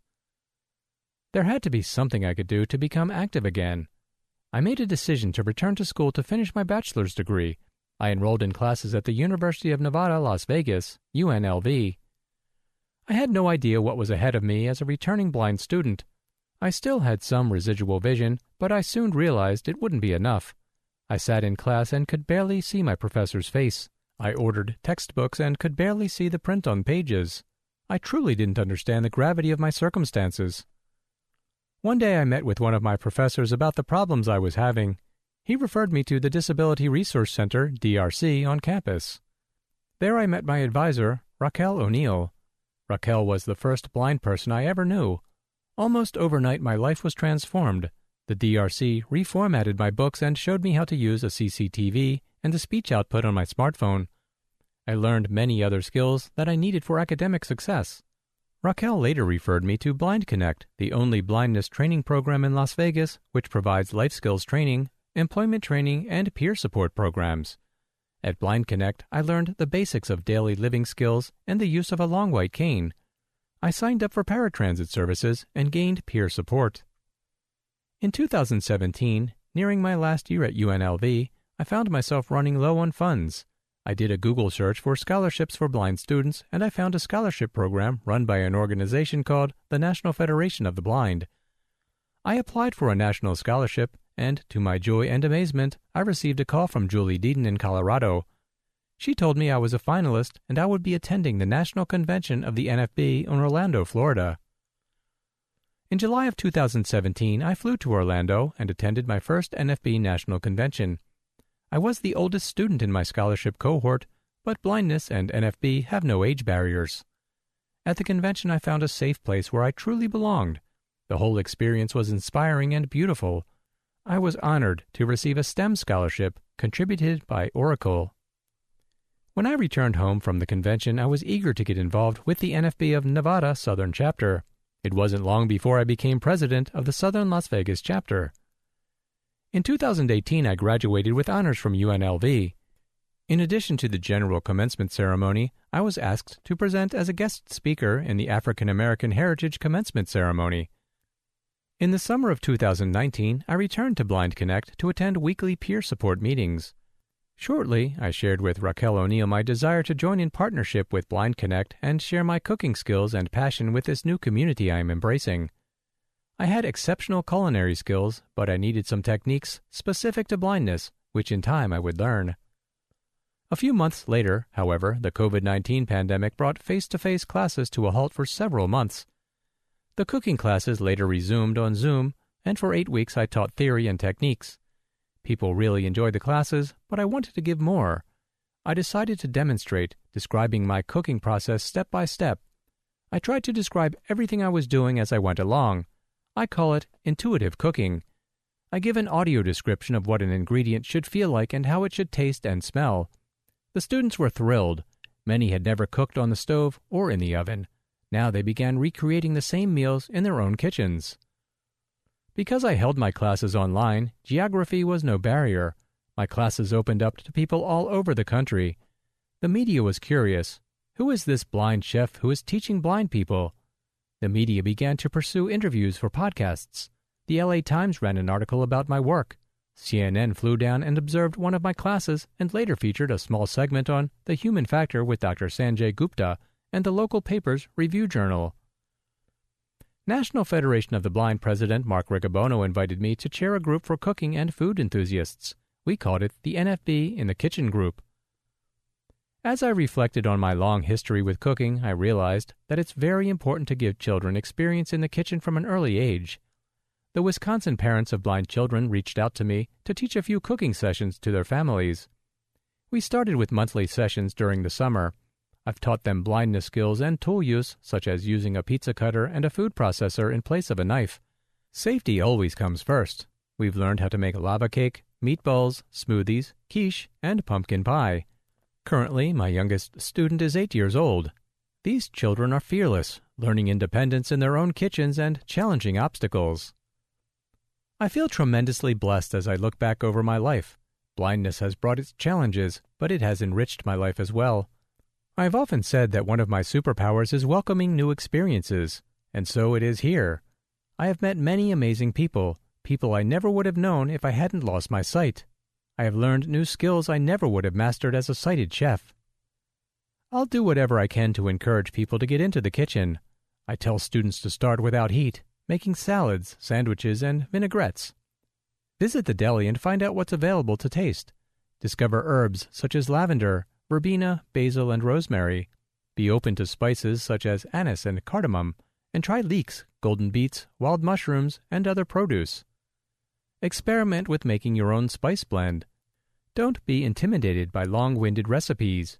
Read them carefully and pare them down to the essentials. Just make something. Enjoy eating what you create. I learned patience from my mother and grandmothers, and I learned to love what I do. I think my students sense that. They understand that my knowledge is freely given. Sometimes every day becomes the same as the one before. Sometimes in the midst of it all, we lose our joy of eating, let alone cooking, and we are desperate for a little dose of kindness and an open, safe space. The table is central to our lives. It's safe, open, and inviting. We believe in sharing life through great food at our own table. Over food, stories are told, our days unfold, our family histories are gleaned, and often we sort out our differences. The table is a safe space, the place where we are nourished. As blind people, we can take that step into the heart of our homes, make the kitchen our friend. We can make space at the table and fully take part in our nourishing traditions. Editor's note You can visit Regina Mitchell at her website, chefregina.com. To get in touch, email her at friendinthekitchen at gmail.com. The Right to Participate Fully in 21st Century America by Anne Raish. A photo appears on the page, the caption, Anne Raish. From the editor Civil rights has no meaning if there is no enforcement, and Anne Raish came to the 2022 convention to say that there would indeed be enforcement. These are the words President Riccobono used to introduce her. Earlier this week, we talked about using all of the tools at our disposal to secure equal access protections for blind people from all branches of the federal government. We continue to recognize that we do have many allies in our work, especially to secure 21st century access rights for blind people, and one of those is our next presenter, who is the Principal Deputy Chief for the Disability Rights Section, Civil Rights Division, in the United States Department of Justice. She has been with the Disability Rights Section since 2010 serving as a trial attorney before coming to be in her currently appointed position. She has a long resume of contributions to civil rights work. We are very honored to have her here at this convention, especially as we continue to be very concerned and feel quite an urgency about making sure that we set the standard for all websites, from employers, public accommodations, and other public entities, that they be fully accessible to blind people. Bracket, applause, close bracket, so we welcome her to discuss the right to participate fully in 21st century America. Here from the Department of Justice is Anne Raish. Good morning, everyone. Good morning. I am really delighted to be here uh, to have the opportunity to speak with you all about the Justice Department's work to advance the right to full participation in 21st century America. And I'm especially excited to be gathering in person for the first time in a really long time.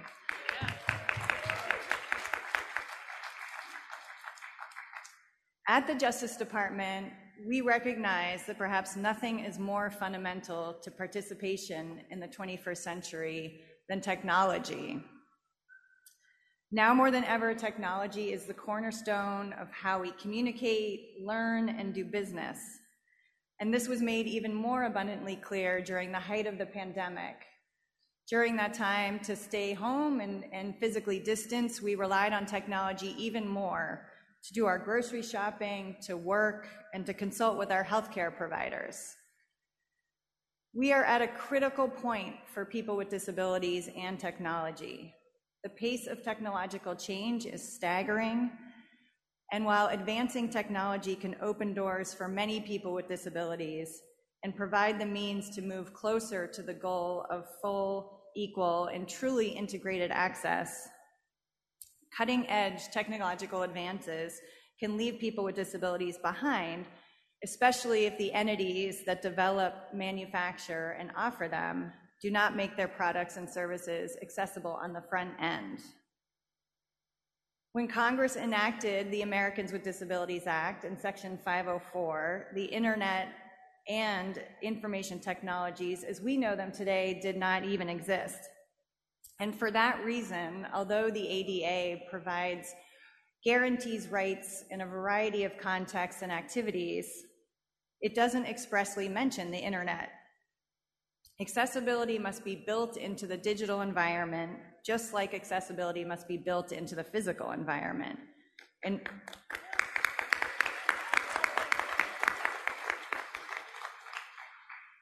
Enforcement of these laws by the Department of Justice has resulted in public entities, businesses, and some technology developers taking new approaches to accessible technology. My goal today is to share with you all the department's role and tools as it relates to enforcing the ADA as to accessible technology. I'm going to talk about some of our recent work in this area, and then I'm going to talk about how we can work together to advance full participation. The disability rights section where I work is in the Civil Rights Division at the Justice Department. We work to achieve equal opportunity for people with disabilities in the United States by implementing the ADA. And we have many tools to do this. One of those tools is regulations. Congress tasked us to issue regulations under the ADA. And through those regs, we provide clarity and guidance about the obligations imposed by the ADA and how those obligations can be met.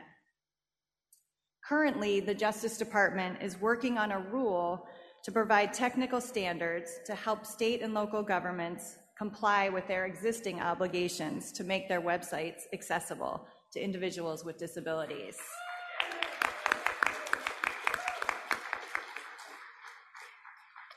But I want to make clear, because we hear this from some entities, that even without final regulations, the ADA applies to the accessibility of web information and services.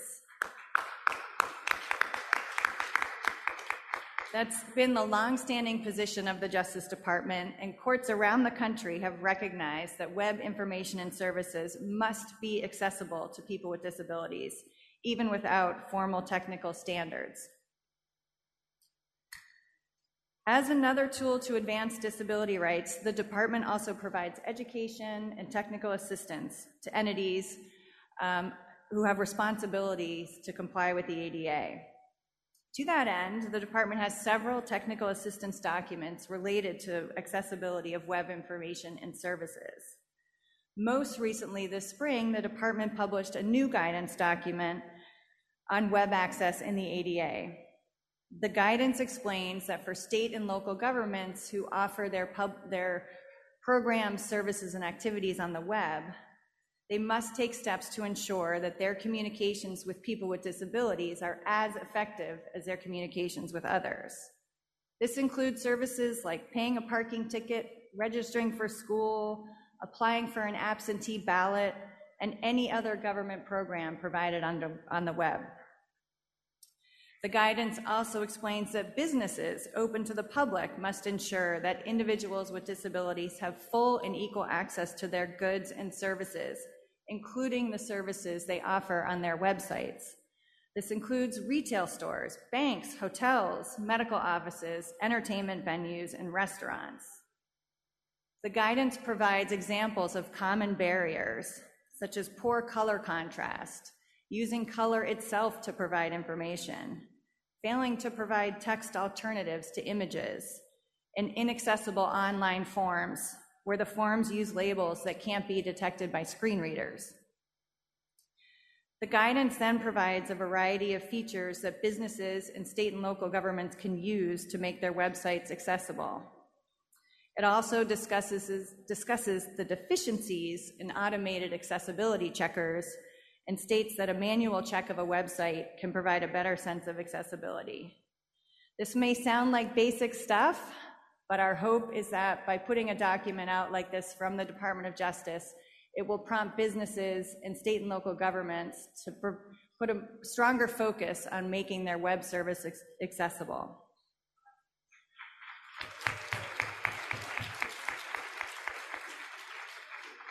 You can find this document on our website, ada.gov. And if there are topics or areas where you feel that it would be helpful for the department to issue guidance, please reach out and let us know. We value your insights and your expertise, and we would like to know about recommendations that you have. Now, we have another tool that we can use when these other tools um, fail to bring about sufficient compliance. Um, we also ha- have our enforcement tool, and we can sue covered entities under the ADA. The, the department has jurisdiction over state and local government employers. It has jurisdiction over all of the programs, services, and activities of state and local governments. And it has jurisdiction over businesses that are open to the public, like hotels, restaurants, movie theaters, retail stores, hospitals, private universities and schools, and others. We have jurisdiction over all of these entities to enforce the ADA, and we have brought accessible technology matters involving many of them. As you know, the types of technologies that these entities use are varied, and many technologies that have access barriers include not only commercial, commercial and public websites, but mobile applications, educational software, audiovisual multimedia, self-service kiosks, ebooks, and, and much more. I'm going to talk about employment first. Employment is key to how so many of us spend our days, make a living, and even define ourselves. And under the ADA, employers must provide reasonable accommodations to employees with disabilities unless it would pose an undue hardship. Assistive technology and accessible technology are just one example of reasonable accommodations. Employers must also select and administer employment tests in the most effective manner to ensure that those tests measure skill and ability rather than reflecting an employee's disability. We in the Civil Rights Division are also mindful of how use of algorithmic decision making may lead to unlawful discrimination in the hiring of people with disabilities. Advances in technology have had an enormous positive impact, but new ways of doing business, if not implemented with access in mind, can limit accessibility or lead to discrimination. For example, many employers now use algorithm driven hiring tools to interview job applicants. Job applicants must answer interview questions on video, and those video recordings are then analyzed to see, to see how applicants' facial and voice expression compare to the facial and voice expression of, quote, successful employees. The risk that the tool might disqualify individuals with speech impairments or facial tics is obvious, but less obvious is how such tools may disqualify individuals with other disabilities. Perhaps more troubling is that job seekers may not know that the tool was used or that it led to their failure in the hiring process. Rejected applicants may have no way of knowing that they have been discriminated against or that they could have asked for a reasonable accommodation. The department also has many settlement agreements with public employers that include a requirement that online job applications comply with web content accessibility guidelines. This includes DeKalb, Illinois, Fallon, Nevada, Isle of Palms, South Carolina, Vero Beach, Florida, and Village of Ruidoso, New Mexico. Moving on to Titles 2 and 3 of the ADA, state and local governments and public accommodations must ensure that their communication with people with disabilities is as effective as communications with others. To that end, they must provide auxiliary aids and services to ensure effective communication. And examples of those aids and services are accessible electronic and information technology. They must provide those aids and services in a timely manner and in a manner that protects the privacy and independence of the individual. An example of a recent case we did, um, the Justice Department reached a settlement agreement with the Champaign Urbana Mass Transit District in Illinois. In that matter, we received a complaint from an individual who was blind who reported that when the Mass Transit District redesigned its website, it did so in a way that actually reduced functionality for them and for other blind users. Specifically, the complainant alleged that the website's redesign limited their ability to plan trips online and travel independently. The Justice Department conducted a survey of the district's website and identified 16 different accessibility barriers including insufficient color contrast, inaccessible hyperlinks, and limited keyboard access. We asserted that because of the Mass Transit District's design of their website, they denied individuals who are blind and those who have manual impairments with an equal opportunity to benefit from the district's program in violation of the ADA. Under that agreement, the Mass Transit District must make its website and mobile applications accessible for blind users and users with manual impairments. The agreement requires the district to conform its website and mobile applications to WCAG 2.1 level AA. Moving to a different type of technology, but also in Illinois, the department is involved in ongoing litigation against the city of Chicago to ensure that individuals who are blind or are deafblind have equal access to pedestrian signals at Chicago intersections. The case was filed in federal court by the American Council of the Blind of Metropolitan Chicago, and last year the Justice Department intervened as a plaintiff. The Justice Department's complaint alleges that there are no accessible pedestrian signals at over 99% of Chicago intersections that have a crossing signal. Chicago is the third largest city in America, and to put the number in perspective, only 15 of the city's roughly 2,700 crossing signals have accessible signals. The lawsuit alleges that this widespread failure by the city subjects people who are blind or deafblind to added risks and burdens that are not faced by sighted pedestrians, such as fear of injury or death. We are continuing to litigate that case, and it remains ongoing. And I want to also highlight some cases we have, some matters we've had with public businesses. During the height of the COVID 19 pandemic, the Justice Department learned of widespread problems experienced by individuals with disabilities trying to access vaccine websites for the COVID 19 vaccine.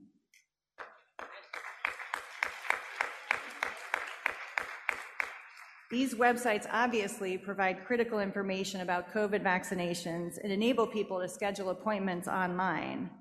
A number of major retailers operated vaccine registration portals that were not accessible to people who use screen readers or those who have a hard time using a mouse.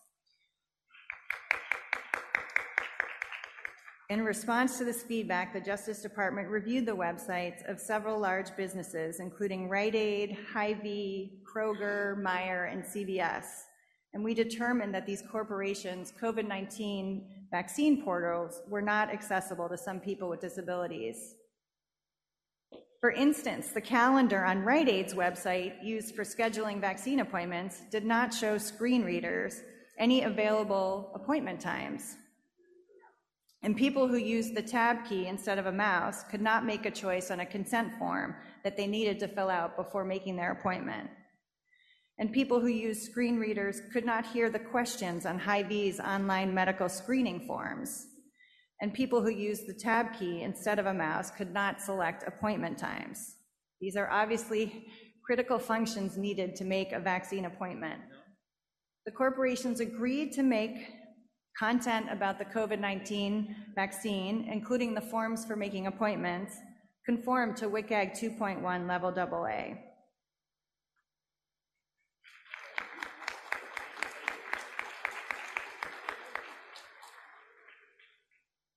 We have also done work in the area of self service kiosks.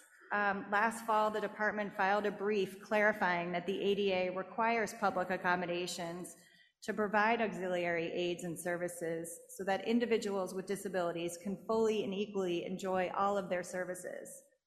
Quest Diagnostics provides healthcare and diagnostic testing services and requires patients to use an electronic self service kiosk to check in input personal information, choose where to wait, and perform other tasks. No staff are allegedly present in the check in area, so patients who are blind must ask strangers for assistance or bring companions. Our brief explained that the ADA prohibits public accommodations from treating individuals with disabilities differently because of the absence of auxiliary aids and services, including failing to provide effective communication with respect to services offered through visual and electronic means like self-service kiosks. I want to mention one more case involving accessible technology because on this one, we are specifically seeking your feedback if you have experience with it. Several years ago, the Department of Justice issued a letter of findings to the University of California at Berkeley, concluding that Berkeley's free online content is inaccessible to individuals with disabilities in violation of the ADA. Berkeley creates and publishes free online content, including courses on its Berkeley X platform, and it provides thousands of hours of audio and visual content featuring conferences, lectures, and other university events and programming.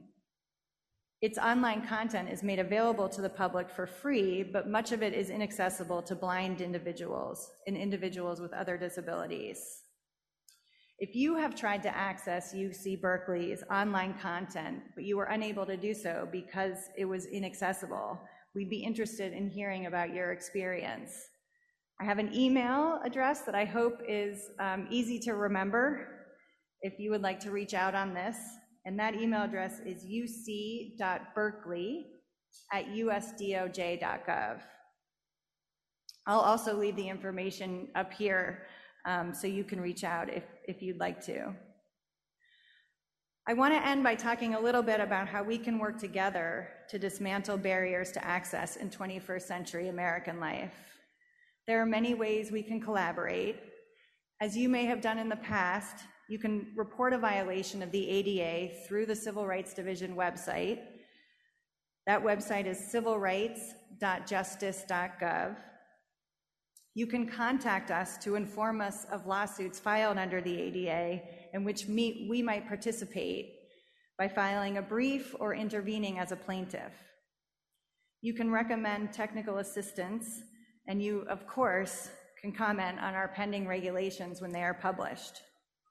Together, we can have a significant impact eliminating barriers to access.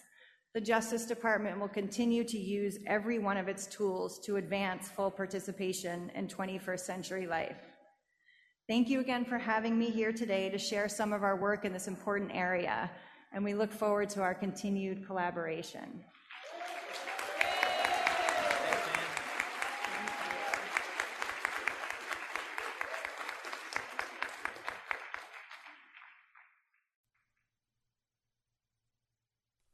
Remarkably Unremarkable by David Andrews. A photo appears on the page, the caption, David Andrews. From the editor This article appeared in the spring issue of the Minnesota Bulletin. Here is the way it was introduced. Editor's note Dave Andrews is a Federationist well known for his management of the listservs and technological acumen, and possibly just as famous for his talents as a cook. In this article, we have the privilege of his thoughts on raising children and advice to new and aspiring parents.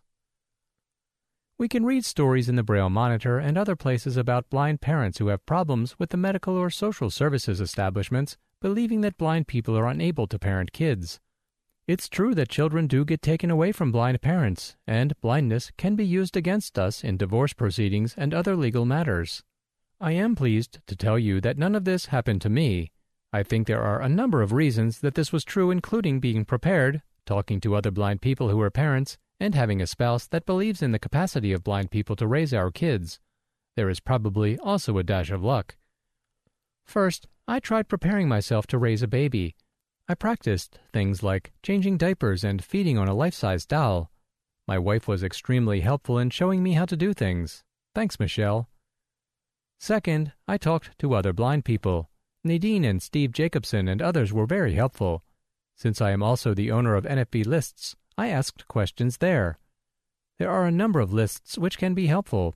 They include blind parents, blparent-subscribe at nfbnet.org, blind kid, for sighted parents of blind children, blind kid subscribe at nfbnet.org, and in Minnesota, Minnesota Parents, mn parents subscribe at nfbnet.org. On these mailing lists, people help each other and support each other. None of us has all the answers. We now call this crowdsourcing. This is not to say that everything was smooth sailing. For example, the kids and I were at Lumberjack Days in Stillwater one year and went up to a ride for the kids to get on. The operator said to Rosa, Isn't it wonderful the way you were able to take care of your dad and lead him around? Rosa was five at the time. Who was leading whom? I calmly explained things to him. A couple of times in public parks I was told that I shouldn't have kids because I couldn't adequately supervise them. This is a small sampling of the bumpy road of a blind parent. This illustrates my first point be prepared. You need to think about these kinds of situations in advance and rehearse possible answers. These incidents seemingly always come out of the blue when you least expect them, so you need to be prepared. You don't want to answer out of anger or not answer at all. This is hopefully an educable moment for people, and you don't want to lose the opportunity. I always want to come back with a sarcastic answer, but they may not get it, and if they do, it will only make them mad. So stay calm and logical, thinking of possible situations that may occur in the future, and their answers will help you keep your wits about you. Finally, things did not ultimately work out between Michelle and me, but when we got divorced, we agreed we would try to do what was best for the kids. I think she believed in me and knew I could take care of the kids when they were with me. She has always been willing to give me advice in those areas that I did not know much about. Together, we have raised two bright, engaging, and committed young adults. Carlos is a sophomore at Century College, majoring in computer science and doing well. Rosa joined the Navy and is about to be stationed on the aircraft carrier George Washington. They say it takes a village, and it does. Lessons from My Federation Family by Cassie McNabb McKinney. A photo appears on the page, the caption, Cassie McNabb McKinney. From the editor. This article is taken from Future Reflections, Spring 2023. Many of us know the message we send about being blind, but the Federation is so much more as it shapes our view of life and the respect we have for every human being. Cassie is the mother of two, and here is a moving and interesting story she relates about being a mom. The lessons that we are taught in life come from those who are the closest to us, those in the inner circle with which we surround ourselves. My parents and grandparents served as examples for me. They taught me to be respectful of all people and to show love rather than hastening to anger. Above all, they taught me to believe in myself and the dreams and goals I had for my life. During the summer of 2003, I extended my circle when I met the National Federation of the Blind. Leaders in this organization reinforced the lessons I had learned from my family. They set an example by living full and productive lives as blind people. Throughout the years, I have had many opportunities to serve our organization in positions of leadership. Each time one of these situations has arisen, I have learned even greater lessons about myself. All of the roads I have journeyed within my Federation family have prepared me for one of the most challenging and rewarding opportunities in life parenthood. On January 13, 2016, Robert Dennis McKinney came into this world. He was a healthy baby boy with a lot to say and the lungs to make sure that everyone heard him. As he grew, it became evident that he had inherited not only my nose and my sass, he also inherited my eye condition. This knowledge was not the stress to me that it might have been without my growth through the Federation. My Federation family had empowered me to be the very best advocate for Robert that I can be. At seven years old, Robert is now quite the self advocate. He has no trouble voicing his needs to his teachers and instructors. He tells them exactly what he needs to be able to learn alongside his peers. His immersion in Federation from a young age has put all of this into motion. Now, fast forward two years. On May 19, 2018, Timothy Otis McKinney made his grand entrance into the world. His brother had been more vocal, but Timothy was simply a force to be reckoned with. We soon learned that Timothy has autism. The day we received his formal diagnosis, I froze in my seat. I was utterly speechless. Where had all my courage gone? I had the courage to fight for my oldest son, to get him what he needed. Was it not the same for Timothy? Of course it was. The Federation is a movement of the blind, for the blind, but it is so much more. At its core, the Federation supports individuals who struggle with so much more than blindness. It is an organization that builds and empowers. It is an organization whose core belief is that we are a family. A family does what it has to do to help where help is needed. I have had wonderful support from my family and friends throughout my life. My Federation family has taught me invaluable lessons about advocacy and self advocacy. It takes real courage to stand strong when the rights of our children are on the line, and it is our duty to protect them. Not only must we defend the rights of our own children, we must fight for the rights of the children of our nation. Years from now, when Robert and Timothy are older, they may reflect on their lives and the people who have shaped who they are. No doubt there will be a circle of people who have surrounded them, a circle of people they have learned from. I know in my heart that when they think of those important people in their lives, they will think of the National Federation of the Blind. Monitor Miniatures In brief, Notices and information in this section may be of interest to monitor readers. We are not responsible for the accuracy of the information. We have edited only for space and clarity. A music competition for the world. From the editor. This comes from Rudolf Volniak, Vice President Emeritus of the Czech Blind United. Dear music loving and music creating community, you are cordially invited to take part in the International Competition for Blind Composers 2023. All essential information, including the application form, can be found under the link available on the Braille Monitor show notes page. The prize winning compositions will be financially rewarded, appropriately promoted, and performed live in public. Don't hesitate to apply. The deadline is June 30, 2023. Together with our appreciative audiences, we look forward to experiencing your best creative achievement. This new contest represents the continuation of a long tradition of organizing prestigious international performance and composition competitions of blind music professionals in the Czech Republic dating back to the 1970s. This invitation message has been issued by Andrei Stakyo, the jury chair, Stanislava Lustakova, Jan Deyl Music Conservatory principal, and Lubos Zajic, president of Czech Blind United. NFB Pledge I pledge to participate actively in the efforts of the National Federation of the Blind to achieve equality, opportunity, and security for the blind, to support the policies and programs of the Federation, and to abide by its constitution.